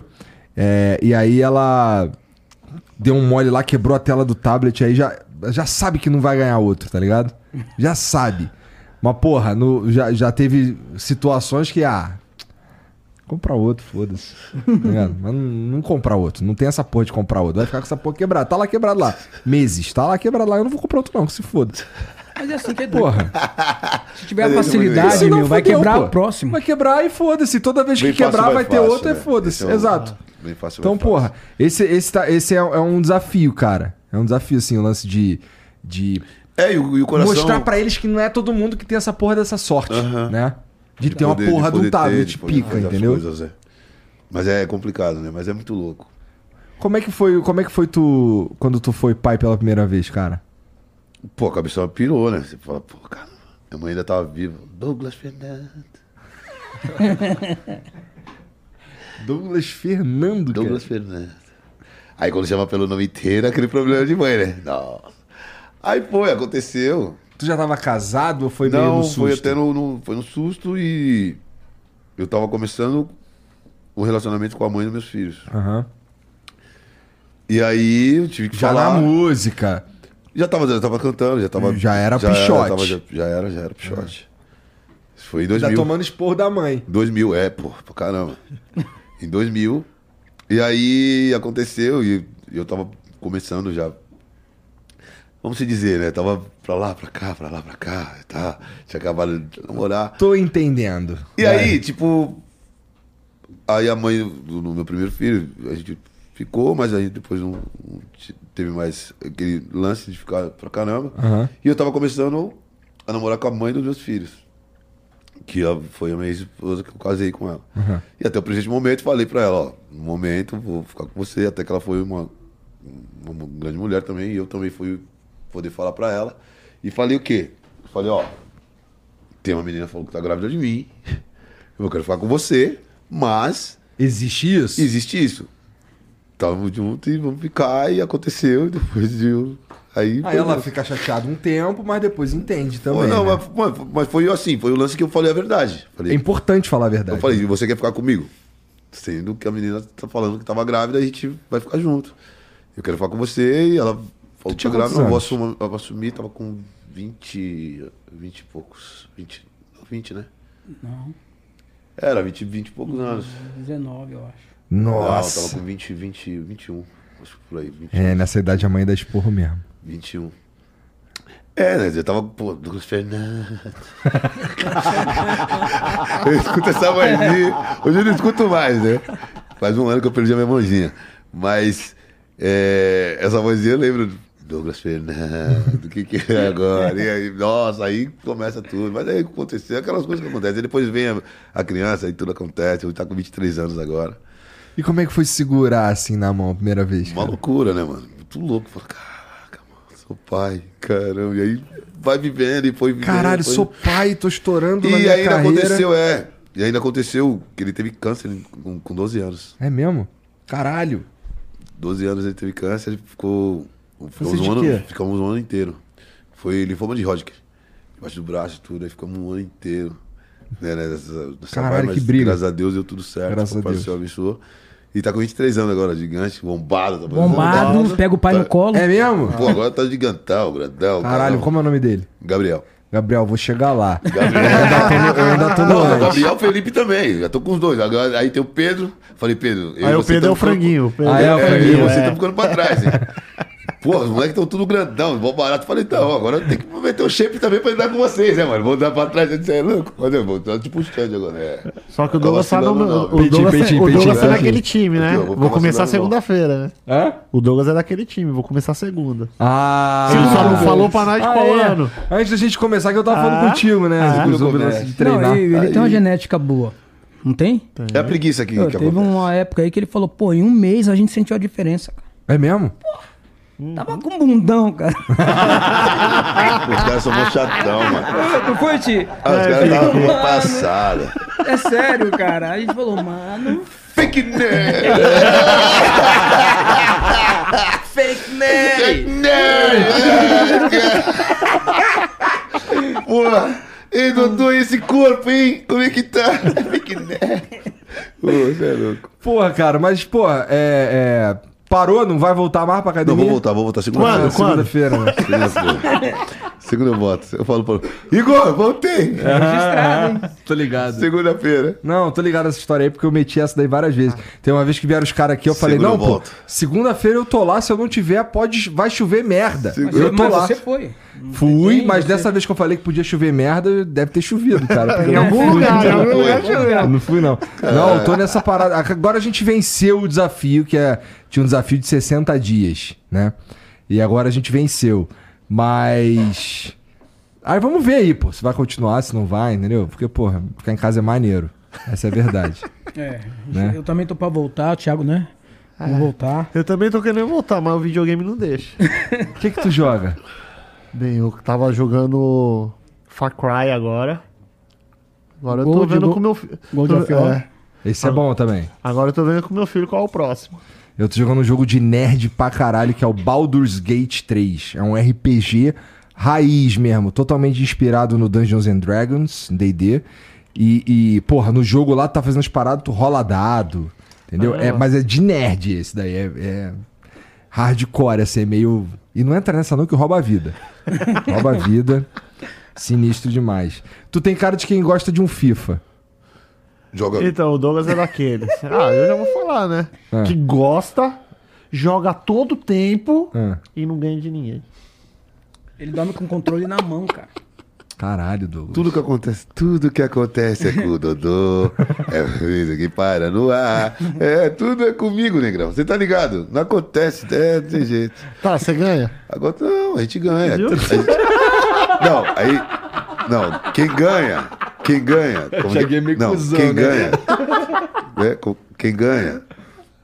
Não, às vezes eu ganho, às vezes... Não, entendeu a lógica mais ou menos? Então. Entendi. Você viu de onde que eu vi? Você viu que eu falei? Quem ganha, perde. Agora vai jogar um Pac-Man com ele, vai jogar um River Raid, vai jogar um... River Raid, tá vendo? Até o Igor tá aí viu? Então, na hora que eu cheguei ali, pô, maquinona que tem aqui, tem vários jogos ali. Deve jogando ter ali, King of Fighters tá ali. Tá vendo ali? Tem tudo. Tem River Raid, tem tudo ali. Se você procurar legal, tem o River Raid ali. Tem tudo ali, né, mano? River Raid, pô, que negócio. Enduro. Caralho, aí tu ressuscitou mesmo. Caramba, mano. É clássico demais. Eu tenho jogado menos agora, porque tem dado menos tempo mesmo. Mas sempre que sobra um tempinho, eu vou lá, me refugio, ou então pego um videogamezinho que eu tenho de mão lá e jogo um pouquinho, mas tem sido menos, assim, Eu gostava mais. Não é nem que eu gostava mais, é que eu tinha mais tempo, eu acho. Sim. Mas tá tranquilo também, é porque senão... Se deixar, meu irmão, eu fico ali e foda-se, entendeu? Esquece. Aí é um problema também, né? Sim. Mas a verdade é que eu gosto mesmo é de estar aqui trocando a ideia. É isso que eu gosto de fazer, tá ligado? Gostoso, gostoso. Porra, não é gostoso, cara? Toma um negocinho aí, ó. Já tô tomando um negocinho aqui também, acho que é o terceiro que o cara não deixa faltar. O Tcholinha que não ia beber, ó, tá chamando, ó. Tá escondidinho. Não, não, de boa. Pô, Tchola, cara. Tiola. Calma aí, olha só. Se a gente errar o jeito de falar, vira Tchola. É, põe um H aí, vira... Então, Tchola... Do Rio de Janeiro. É outra parada. Então, não, toda... Pera não, aí, vamos tiola. Falar. Não, então. Já mudou. Mas vamos falar. Não, mas aí o maluco leu assim. Ah, Tchola. Ó, vamos falar uma coisa. Tchola? Pera aí. Tchola chocolate, meu irmão. Não, então. Como você é no Rio de Janeiro. Agora você tocou numa parada. Não, calma, deixa eu falar. Calma, deixa eu falar primeiro. Segura sua onda, pega a senha. Deixa eu falar a parada. Quando a gente começou ir pro Rio de Janeiro, aí a gente, pô, a gente chegava... Dodô, Thiago, Tchola. No Rio de Janeiro, Tchola, é Tchola, não, é Tiola, porque o cara falou o significado de Tchola no Rio de Janeiro. Que é um Tchola. Ah, correção. Vai, entendi. Não, foi assim que eu tô falando, que os caras chegaram, quando a gente chegou lá, a gente não sabia que era Tchola. Lá. Aí esse você apelido assim, eu ganhei com 2 anos de idade. E uma tia minha que colocou. Meu, cara, a irmã do meu pai. A minha mãe, até hoje, não fala com a minha tia.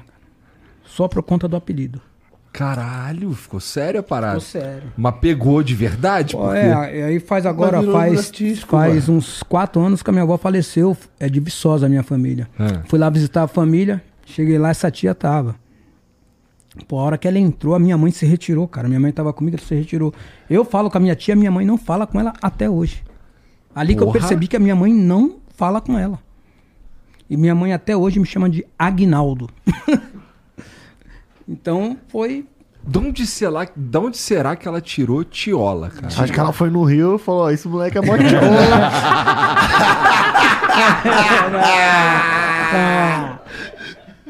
Esse moleque é mó Tiola. É descendente de italiano, tem alguma coisa lá.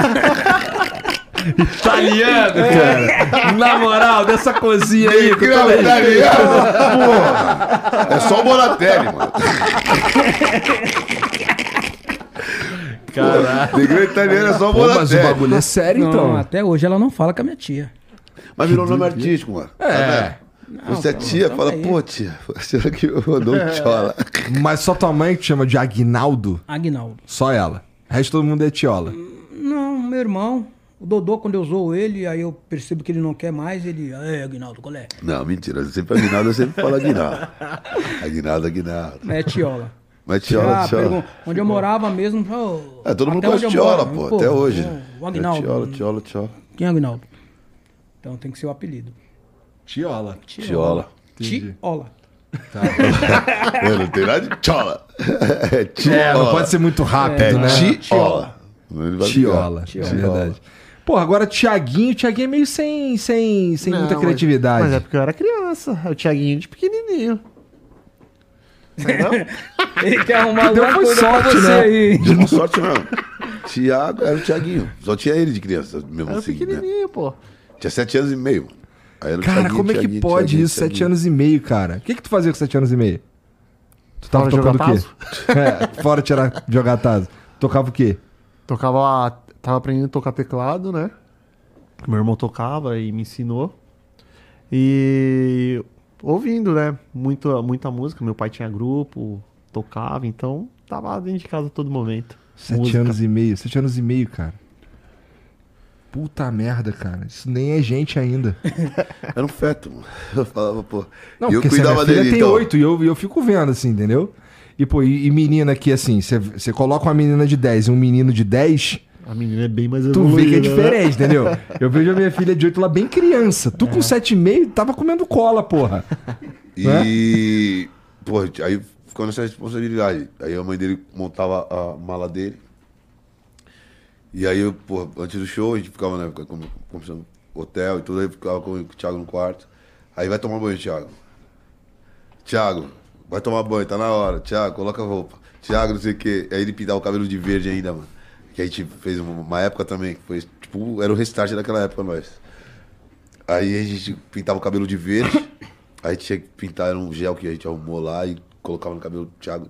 Pegou o Thiago, arrumou o cabelo do Thiago. Colocar a cueca no Thiago. Vai, Thiago. Ele faz aquela passagem de criança. Esse cara já colocou tua cueca? Negrão. Ele era pivete, mano. Eu tinha, pô... 7 anos e meio, muito pequeno. Né? Eu tinha cuidado do Thiago. Hoje? E aí a mãe dele levava, colocava... hoje é o que eu cuido. A mãe dele colocava as roupas dele, né? Aí, tipo, escolhia... Coloca essa aqui hoje. Calça, camiseta... Conjuntinho. Botava um conjuntinho, né? Do Seninha. Porra, era muito louco, mano. Era muito louco. Pô, até na época de tênis de marca, pro Thiago tinha que comprar na... Tipo, hoje, o que? Tigor. Bagulho de criança. De criança mesmo. Caralho. Até a história do tênis que a gente conta pra todo mundo, que foi a capa do nosso primeiro disco. Que a gente ganhou a roupa do Luiz Carlos, do Raça Negra, né? Que na época a gente não tinha como ir fazer a roupa. A gente foi lá e pediu pro Luiz Carlos pra patrocinar essa roupa. Ele tinha uma confecção. Aí fez a roupa lá, o coletinho, as coisas tal. Parecia tipo Raça Negra também, compramos botinha do Raça Negra. E depois fomos fazer uma capa de criança. Criança não, de meninos, né, e tal. Todo mundo foi comprar tênis, minha mãe fez prestação. Lá no Zuzuca. Pagou no cheque, 30 dias, aquele negócio, 60 dias e tal. Todo mundo. Thiago foi comprar, a mãe dele descolou um Mizuno. De criança na época também. Aí todo mundo, pô, felizão. De book, pra sair na capa do disco. Chegou o dia da foto, tiramos, pô, legal. Fomos pra gravadora pra poder pegar a capa. Chegou a capa, e ver como ficou, primeira, né? Aí a capa aqui chegou, vou ver.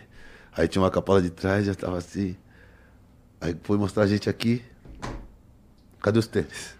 Daqui pra cima. Aí é foda. O tênis não saiu, mano. Aí é foda, aí é foda. Não saiu os tênis, mano. Até hoje a gente foi em 2000, que a gente tava na Warner lá, a gente falou, pô... A gente queria fazer uma capa... Que aparece o tênis. Colocamos leva. Mas aí, tipo... Porque a ideia foi, né? Aí a gravadora viu uma parada, a gente viu também. Uns tênis diferentes na época e tal. Colocamos tênis. Aí a gente falou pro... Era o Chico Aldi ainda, o fotógrafo.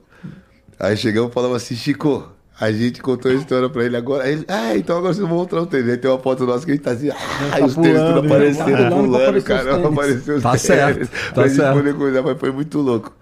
E era muito legal, mano. Era criança de tudo. Caralho, que doideira, né? Pra passar por toda a adolescência, pela infância, no caso do Thiago. Pô, então ia entrar na escola. E aí escola, né, cara? É. Nossa, vocês deviam ser rei na escola, cara.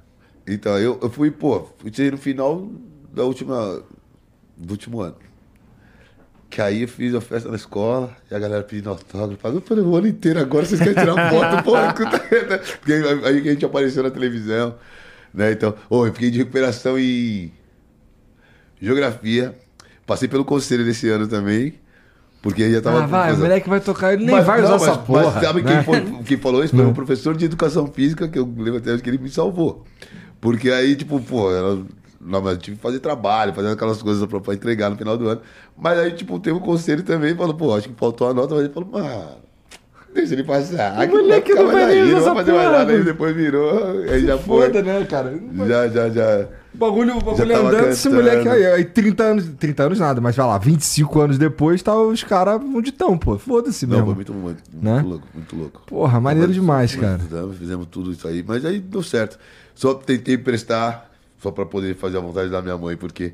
Ela sempre me bastou, vai fazer faculdade. Eu fui prestar na GV, não vou passar na GV, não sei fazer cursinho, sei nada. Eu passei na nossa, né? Fui lá. Fui fazer, mas tava lá a inscrição, bonitinho, fui. Fiz prova, fiquei 300 horas, não cheguei atrasado, portão correndo. Mas vivi todo esse negócio aí, mas só que eu não passei. Tá saí correndo, não tive. Mas vai fechar portão. Até que viu quem era atrasado até pra fazer prova. Aí foi o seguinte: aí foi eu e mais dois amigos. Era o Paulo Leandro e eu. Só que aí a gente falou assim: vamos sentar todo mundo junto. A gente nunca tinha feito a prova de faculdade. Vamos sentar perto, qualquer coisa a gente tenta colar. Tá bom, letra D, letra P, letra L, cada um no seu lugar. Cada um no canto. E aí a gente foi pra lá, mano. Aí ele foi pra sala dele, pô, quem terminar espera a gente aqui e tal, mas foi muito louco também isso aí. Experiência de escola e... Eu fiz, vida, né? Eu fiz umas provas também, Meu ensino médio eu fiz numa escola federal. Daí eu fiz uma prova lá que... Nem lembro legal por que eu passei, porque eu era muito ruim em matemática, cara. Claro. Muito ruim, muito ruim. E, porra, hoje, por exemplo, eu vejo minhas filhas lá, fazendo as provinhas delas lá, eu fico assim, caralho, queria ter sido assim quando eu era criança, cara. Um pouquinho, sabe? Parece que elas manjam melhor do que eu manjava na época, né? Sim. É que assim, a verdade é que as crianças essa juventude aí, ela tá sendo criada numa parada muito diferente. Você tem acesso a tudo. A informação tá na mão deles. Tudo, né? na mão, cara. Tá tudo na mão. Hoje, você pega o seu filho, ele vai fazer uma lição, ele pega o celular aqui pra ficar olhando alguma coisa ali. Você fala, pô, tá copiando alguma coisa? Deixa eu ver. Não. Moleque tá pegando pelo menos o esqueleto daquilo pra tentar... Estudando, né? Tá estudando, né? E assim, isso é meio... É bom desde que eles saibam usar na moral, sim, né? Sim. Porque, bom, eu lembro, cara, quando eu tava no ensino médio, que tava começando esse bagulho de celular. Os celulares estavam chegando, né? A ponto de das pessoas poderem comprar. Porque, vocês devem lembrar, teve uma fase que o celular era coisa de rico. Exato, né? Sim. Startup lá da Motorola. Pô, meu irmão. Vocês deviam ter, porque vocês já estavam em outra vibe, né? Mas assim... Analógico, né? É isso. Aí começou a ter uns Nokia clássico, né? Aqueles caras de Nokia tijolão, que tinha o joguinho da cobrinha e tal. E aí começou a ter essa porra na escola pra caralho. E aí vagabundo mandava cola um pro outro por SMS, e os professores nem imaginavam que isso era possível, né? Hoje a vibe é completamente diferente. Hoje todo mundo tem essa porra de uma parada dessa daí o tempo inteiro. Tem que ficar esperto o tempo inteiro. Tem. De certa forma eu acho maneiro, porque... Justamente por isso, que assim, se souber usar, cara, é uma puta ferramenta que acelera mesmo. Concordo. Né? Concordo. Agora, dá pra fazer merda também. Dá pra ser um monte. Você tem que usar pro bem, né? Por uma coisa que vai... Dá pra fazer merda. Hoje você pega o computador, você tá mexendo, o filho, você tá aqui, pô. O filho dá uma olhada, o pai vem aqui que é mais fácil. Aí você... Ah, não sabia. Sobre isso, assim, vivendo essa mudança do analógico pro digital, o lance de... Porra, fiz disco de ouro e o caralho. E agora numa fase que é digital, entendeu? Se eu quiser ouvir uma música do Pixote, eu pego meu celular aqui e ouço e acabou. E vocês vão ganhar o dinheirinho de vocês porque tá ali, né? O que muda alguma coisa na parte de artística da coisa pra vocês?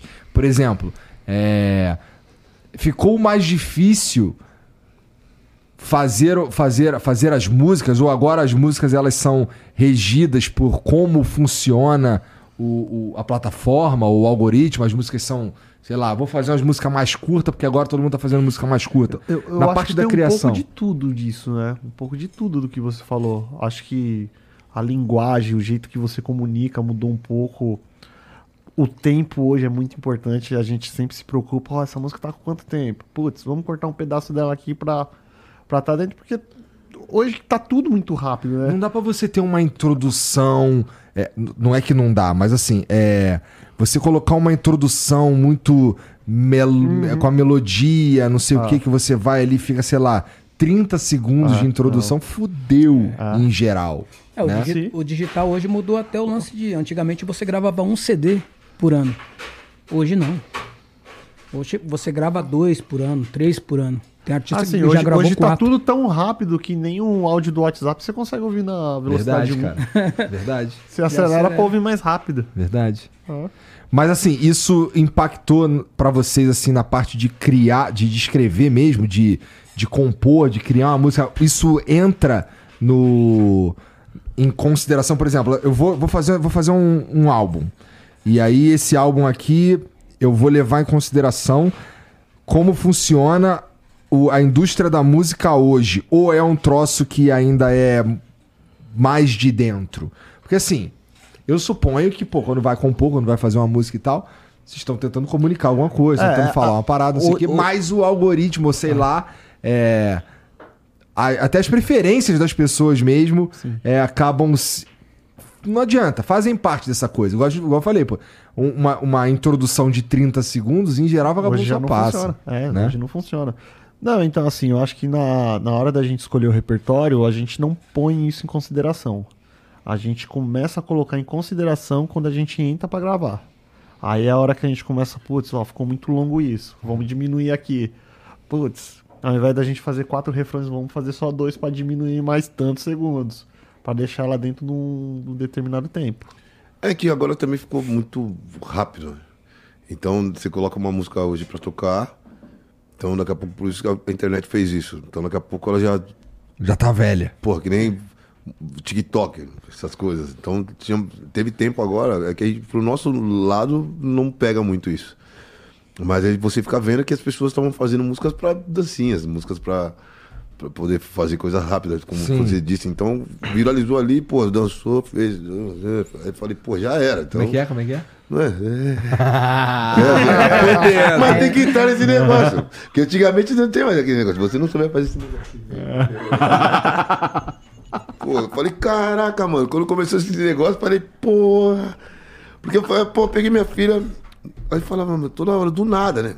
Porque minha filha verdade. Tá parada, não, tá então, isso aí foi na pandemia, mano. Cara, mas você ia no aeroporto, você via as pessoas fazendo isso. Na pandemia me assustou, porque a gente ficava em casa. Aí do nada minha filha batendo na minha cabeça, mano do céu, o que tá acontecendo? Aí depois eu tive que dançar, fui fazer dancinha com meu filho, tive que fazer esse negócio, porque a gente não tava sabendo o que tava acontecendo. Mas aí era essa vida, porque antigamente, pô, não tinha nada disso. É. Então hoje, pô, você vê criança de 3 anos, 2 anos, sei lá, já sabe fazer negócio, já sabe os negocinhos, já sabe fazer tudo esses negócios, sabe? Então isso aí que virou. Então nesse lance também... Mas na hora de compor, Dodô? Pô, hoje, é assim, que a gente sempre... recebe muita música, né?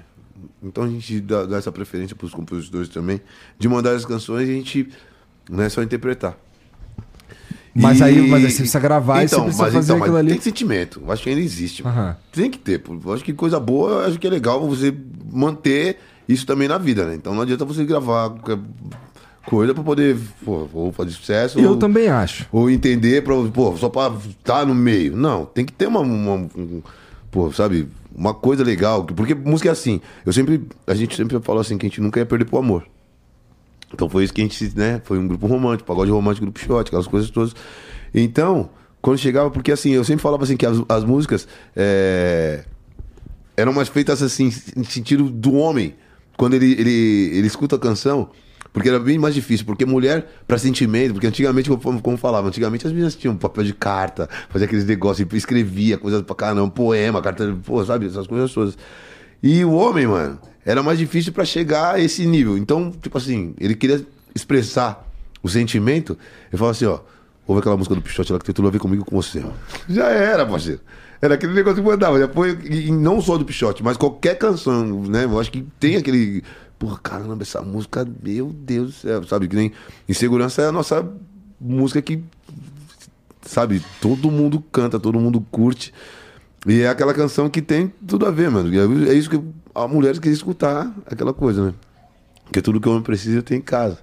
Então aquelas coisas, sabe, sentimento, coisas de coração, sabe? Meu amor, não consegui dormir direito, por favor, diz que vai voltar. Música que vai terminar relacionamento, ou terminar, sabe? Então tem tudo a ver. Aí você não queria terminar. Música de terminar relacionamento com esse sorrisão na cara. Aí.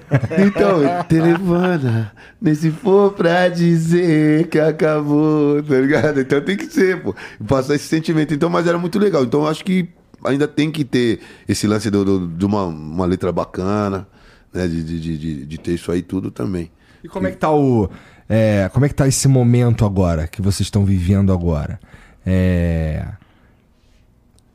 Eu já entendi que vocês estão pegando mais leve no sentido de fazer show pra caralho, pra poder, porra, viver também, né? Mas esse momento, cara, tá maneiro? Tá maravilhoso. Tá muito bem. Né, então... É o melhor momento aí, Tiola? Podemos dizer que sim. O movimento é. É. A gente sente segmento isso tá nos shows, né? Nos shows. Acho que né, as coisas que estão acontecendo. Voltando o pagode, né, todo mundo curtindo mais pagode agora. Né, então, acho que tá um lance gostoso. Chegando uma galera nova boa também. Né? Isso é importante também. Porque tem que renovar, né? Porque não adianta só ficar...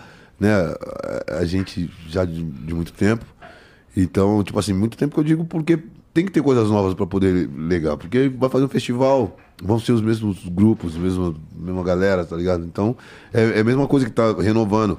Essa rapaziada nova também que eu acho muito legal o trampo que esses moleques estão fazendo, né? Do trap, né? Que aí tem o rap ainda, né?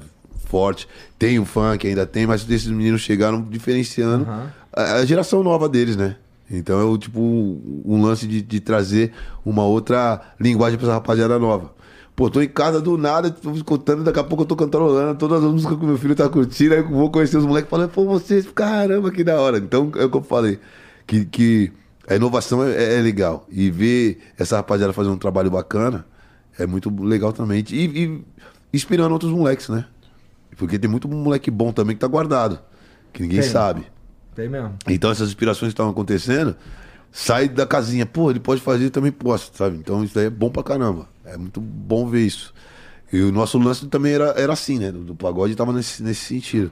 Então, como você falou naquela venda, mas, pô, montava os amigos de faculdade, 1, 2, 3, 4, 5, vamos lá, você toca o quê? Nossa, era demais, meu irmão. Era uma galera querendo fazer pagode toda hora. Em todo lugar tinha. Como aconteceu das duplas sertanejas também aparecer várias duplas sertanejas, né? Mas então, assim, foram pelo menos na minha juventude lá, meu irmão, nada foi igual ao pagode, não. Não foi, mano. Foi uma coisa... O pagode 90 foi uma coisa puta que pariu, muito louca, cara, na vida de todo mundo mesmo. Nossa. Né? Ainda então... mais eu que morava bem em frente lá, o Magnatas, e todo final de semana tinha... ou Péricles, ou Revelação, ou Sorriso Maroto, não sei o quê. E assim, era... o point, tá ligado? Geral ia no bagulho mesmo, curtia, era aquela parada.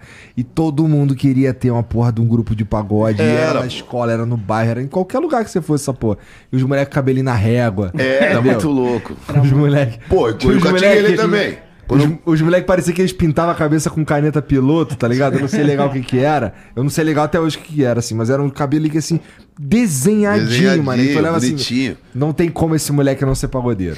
Não tem como. E aí, fora isso, pô, era muito louco também. Que aí quando o Catinguele começou, o Catinguele, o SPC também viraram uma moda de colocar terno, camisa pra fora. Porra, mano, pegar os ternos de pai, né, mano? Acho que vi os moleques tirando, os moleques andavam na rua, você falava, mano, esse terno tá magro, o defunto era maior. E queria colocar roupa igual dos caras, tá ligado? É muito louco, porque isso aí também influenciou muita gente, né, mano? É, muita gente. Então, cara, tipo assim, como você tá falando, então, tipo assim, pô, você via o moleque vestido, você fala, pô... tem como esse moleque gostar do metal. Não, eu quero ser pagodeiro. Esse moleque é meio pagodeiro, pô, não tem como. Quer ser pagodeiro, pô, aí, pô...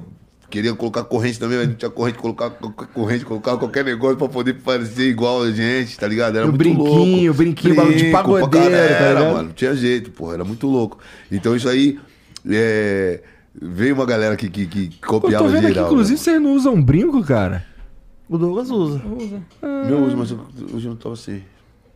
Faz um tempo também que eu não uso mais brinco. É idade. É idade. Esqueceu. Esqueceu o lugar. Aqui, mano. Eu usava os meus moleques, pegava os meus bagulho também. Agora os caras estão pesando na tua de velho aí, ó. Eu tô falando pra você, mano. Não tem jeito. Mas era esse negócio. E agora também tem esse aí também, né? Esse agravante pra mim. Que agora é multa direta, né? Esquece. Você compra tênis, compra os negócios. Vai tudo. Ô, cadê aquele negócio que tava aqui, mano? Aí você vai ver, porra, eu usei, pô. Tava falando, porra, falei, uma avisa só, mano. Aí você vai querer usar no dia, aí já tá no outro rolê. Esse problema que ele tá tendo é a minha esposa aí, cara. Já tá no rolê. Vira e mexe, ela chega assim, mas eu só escuto assim, ó. Já falei que não é pra usar a minha maquiagem. Vira e mexe. Não, mas é muito louco que, tipo assim, tá ligado? Você fala, caramba, meus filhos usando minhas roupas, mano, que da hora, tá ligado? Já, mas é uma fase louca também. Que é da hora pra caramba, né, mano? Você tá com os seus filhos, pô. É mais ou menos, já tô preocupado, que o meu já vai começar a fuçar nas minhas coisas. Mas leva um tempo... Os pijamas já tá pegando todos. Mas leva um tempo pra ele usar teu tênis. Agora, os do Dodô, cara, os filhos dele devem usar os tênis dele, pô. Aí é foda, né, cara? Não vai levar muito, não. O meu já tá calçando 37. Ah, mas ele tem 9, né? Então, já tá chegando. É verdade. Já. Até o pé das crianças hoje é diferente. O negócio... A multa vem diferente, mano. Vem diferente. Mas ela vem. Não tem jeito. Ela vem, mano. De qualquer jeito ela vem, mano. Você vai pegar ali pra falar, caramba, mano, já era. Não, eu tô pensando daqui a uns 6 anos, 6, 7 anos aí, que eu vou viver tendo que lidar com TPM. Pô, você tá com logo 3, hein? Ah, mas aí a mulher... Vai ser mó barato. Não, assim, uma tá de TPM, aí melhora, aí outra entra, aí melhora, aí outra entra, aí melhora, e aí já foi o mês. Sem espaço. Aí começa de novo. Sem espaço, entendeu? Porra, caralho. Você fala, então, papai velho, dá uma volta e já volta. Você vai falar alguma coisa pra filha, ela não responde, você já, tem alguma coisa aí. Pois é, tô pensando, daqui a um tempo vai chegar aí essa hora. Mas é gostoso, né, mano? Sabe, pô, tudo isso aí. Viver, você vai ter que viver... E você vai ter que viver com isso. Fui com a Mirella, né? Primeira aí no ginecologista com ela. Fui lá também. Primeira vez com a minha filha. Maneiro. Foi mó barato. Aí, depois eu falei pra ela, né? Quando eu fosse a primeira menstruação, ela me ligou. Eu falei, caramba, que legal. Foi um pacto que eu falei com ela, né? Que até eu falei, foi um dia que... Tá rindo de quê, Tiola? Caralho. Não, ele me falou esse dia. Aí depois eu fui falar pra ele o que aconteceu comigo, né? Então, mas... Aí através dele eu cheguei na minha e falei, parabéns. Ela, mas parabéns por quê? Porque ela... Ai, eu falei, meu filho, é normal. Não, porque é assim... Porque é um pouco distante homem, né? A menina com o pai. Nesse sentido de falar, né? Coisas que acontecem meio que íntimo. E aí eu tenho um amigo, o alemão... O Júnior, ele sempre... A gente sempre falava todo dia. E um desses dias a gente falando, ele falou, pô, aí, como é que você tá no seu dia hoje? Tá legal, tá tranquilo. Pô, hoje a Pietra falou pra mim, ela não queria falar comigo, pediu pra mãe dela me ligar. Aí, beleza. Aí a mãe dela me ligou, ela falou que era uma mocinha, papapá, só que ela não queria falar pra mim. Na mesma hora, depois que eu desliguei com ele, falei com a Mirella, que era a mesma idade, né? Então, falei, Mirella... Sabe a PP? Então, aconteceu. E o dia que acontecer, ele vai falar com o papai. Por favor, eu quero saber. E tamo junto. Aí, beleza. Passaram-se um tempo. Aí eu tô um dia tranquilo, comendo feijoada com os amigos, tava aqui. Aí ela mandou mensagem, pai, me liga. Eu falei, tá bom, mas até aí não sabe de nada. Quando eu liguei, aí ela... Eu falei, fala, filha, o que foi que aconteceu? Você não falou quando aconteceu esse pra me ligar? Eu falei, puta que pariu, que descer, mano. Como é que foi? Fala pra mim. Sabe? Foi assim que eu falei com ela. Aí ela foi, foi no banheiro, aí aconteceu. Aí levei ela pra jantar. Aí comemorou. Mas foi um negócio tipo assim. Porque nem a mulher sabia, né? Porque era um pacto eu e ela. Então a gente já tava separado. Falei, pô, quando acontecer, você tem que falar pra mim poder. Porque ela tava... Aí tava meio que separado já. Então ela tava morando na minha casa, ela vinha comigo, ficava em casa. Aí eu tinha que fazer. Tem que fazer alguma coisa, né? Correr. Beleza. Aí ela foi e falou isso pra mim. Aí fui, até minha mãe. Você tá constrangendo a menina, não sei o que, porque eu cheguei e falei. Eu fui na farmácia, falei, querida, eu preciso comprar. Eu falei, precisa fazer o quê? Aí a mãe dela falou, precisa comprar o negócio. Eu sempre sem aba, não, com abas. Sei lá, falei pra querer me ajudar. Aí fui, comprei o negócio. Aí, pô, mas eu passei aquilo lá e até foi assim um lance legal, que foi nesse dia, foi internet, falei, hoje no Instagram, minha filha. Aí, o que aconteceu? As meninas ainda falaram, nossa, seu pai é mó barato, eu queria que acontecesse comigo, mas tipo assim, foi um lance com ela também que eu fui falar. Porque tem muitos pais que não tem esse contato com as meninas, de falar. As meninas, às vezes, que quando acontece a primeira menstruação, às vezes nem fala pra mãe, ou fala pra mãe de uma amiguinha, ou fala pra tia, sabe? Mas não, é um lance meio que diferente, né? Então, mas hoje tá meio que mais legal pra poder falar. Mas eu fiz isso aí com ela, porque a gente já tinha esse lance. Eu falei, filha, fala pro papai e tal, nesse fato. E também ajudar outros pais, sabe? Nesse, sabe? Você viu o que aconteceu com a filha do Dodô? Uhum. Eu quero que você fale pra mim também, sabe? Então, tirar um pouco dessa barreira aqui, né? Porque a gente tá em outro mundo. É verdade, cara. A gente tá em outra parada. Então, eu acho que tem que entender, tem que conversar. Tem que ter esse diálogo assim. Então, você tá mais próximo da sua filha, né? Então, foi nesse sentido que eu... Não é que eu expus ela. Foi um lance que era legal.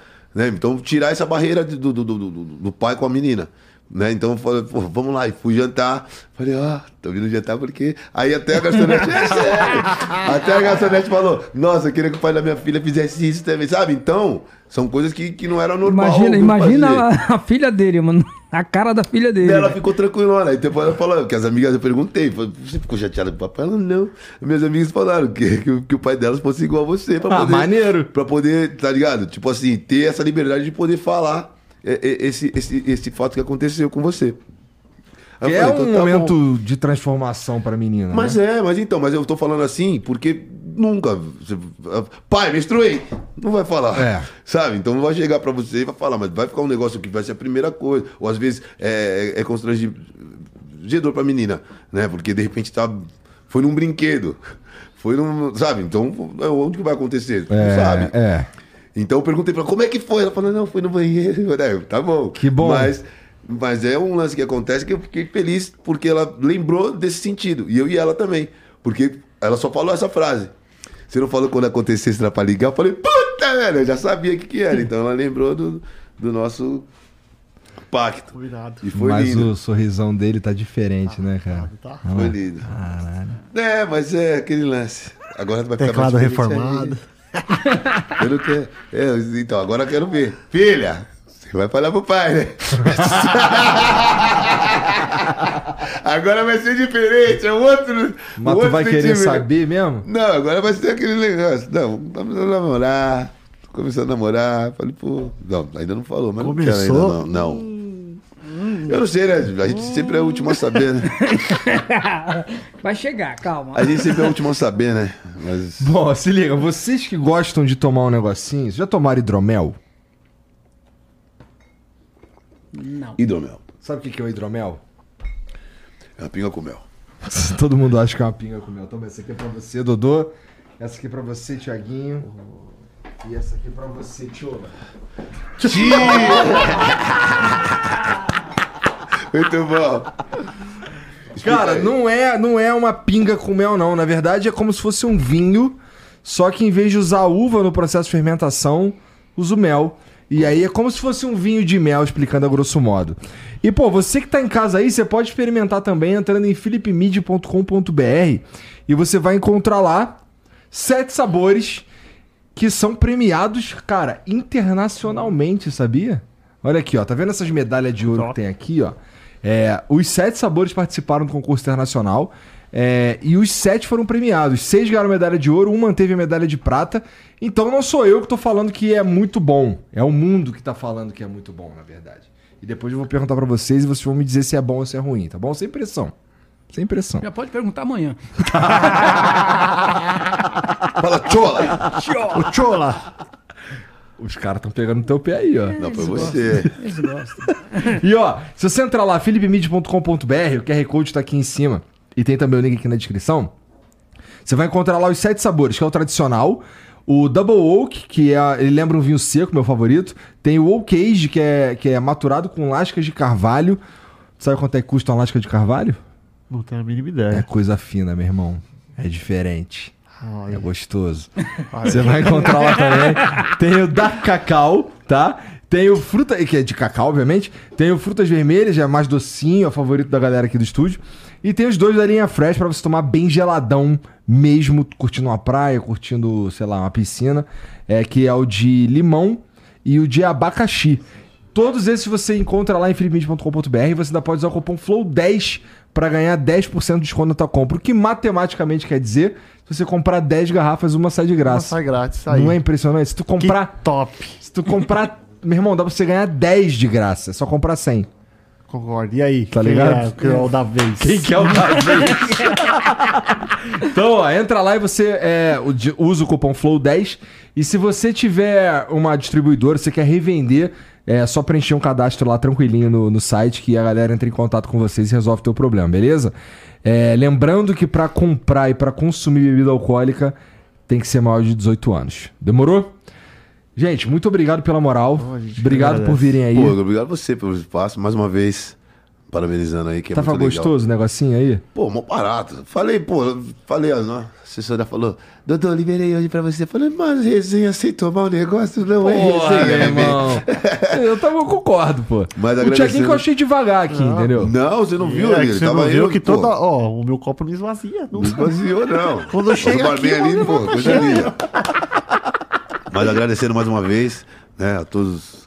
seguidores teu aí também, toda a rapaziada que curte a gente, obrigado aos nossos amigos e a você, mais uma vez, parabenizando, que é muito legal, como disse, né, pelo programa, que dá pra gente sair do nosso mundo, dá pra gente contar e trocar uma ideia, falamos algumas coisas aqui do nosso métier, mas também, né, essa resenha aqui é gostoso pra rapaziada ver que a gente, né, nossa Xuxa preta, na verdade. Dodô. Então, Dodô, fala aí tuas redes sociais, aí onde você gostaria que as pessoas... Agora eles vão começar a brigar comigo, porque agora que eu tô voltando... Não, deixa, a gente vai falar. Então vai lá, fala aí. Ó, entendeu? Esses dias eu roubei o Instagram do Dodô, porque ele fez promessa que tinha voltado e tal. Chegou no dia seguinte e falei, aí, já deu um bom dia pra galera? E aí, Douglas, hoje você deu boa noite pra galera? Não, a promessa dele falou, quando o São Paulo for campeão, eu volto. Aí... Então e já dá pra voltar já, pô. Demoramos, hein, mano. Eu voltei. E aí, você deu boa noite hoje? Não. Aí, viu? Então tá. Aí tá. Ao vivo. Rapaziada, estou aqui. Sendo cobrado ao vivo, tá, né? Velho, sendo cobrado ao vivo, tá vendo? Você me segue agora. Dodô Pichote, tô aqui no flow e voltei. Ai, tá bom assim? Boa noite. Tchau. Mas vai lá, tá, o teu é Dodô Pichote. Dodô Pichote. Tá. E tu? Brincadeira. Tiola Pichote. Tá. Tudo e certo. Tu? E o meu é Ti Pichote com H. Ti Pichote. É. E tem o do Pichote também. Que é Grupo Pichote. Grupo Pichote, né? Então, ó, família, vai estar tudo... Mas peraí, calma aí. Quando é que é o próximo show e tudo mais? Sexta-feira a gente faz o lançamento do Trinton no Rio de Janeiro. Sábado. Pichote Belo. É, isso é na sexta. Sábado Estância, a gente faz São Paulo, Estância Alto da Serra. Domingo, Porto Alegre. E domingo Porto Alegre, um festival. Sábado também tem. Sábado a gente vai fazer uma participação no Numanais. No Numanais em Vitória. Ah, né? Animal, cara. Tem Numanais em Vitória. É Vitória, então, né? aquele lance que você falou. Daquela correria, então a gente vai pra lá. Correria. Mas agora volta. Tá concentrado no fim de semana, né? Isso. Aí a gente vai, depois domingo. Tem o nosso videogame, né? Você de Porto Alegre, venha no nosso Me Leva Festival, que vai estar muito bom também. Num domingo em Porto Alegre. É isso. Maneiro. Então, ó, vocês que assistiram aí, família, segue os caras, tá tudo aqui na descrição, tá bom? Você vai encontrar tudo lá, vai encontrar agenda de show também. Também, né? Show encontra também. Tudo. Aqui na descrição tem os links pra você seguir. Se você quiser também, segue a gente. Tá tudo ali embaixo. Agora o que você não pode deixar de fazer é dar o like nesse vídeo. Muito importante. Dá o like no vídeo. E aí se você quiser, você se inscreve aí. Se quiser muito, dá pra você virar membro também. A gente cria conteúdo exclusivo pros membros toda semana. Tá bom? É isso. Gente, mais uma vez, muito obrigado pela moral. Obrigado. Obrigado por virem aí. E a gente se vê amanhã. Tá bom? Um beijo e até lá. Tchau.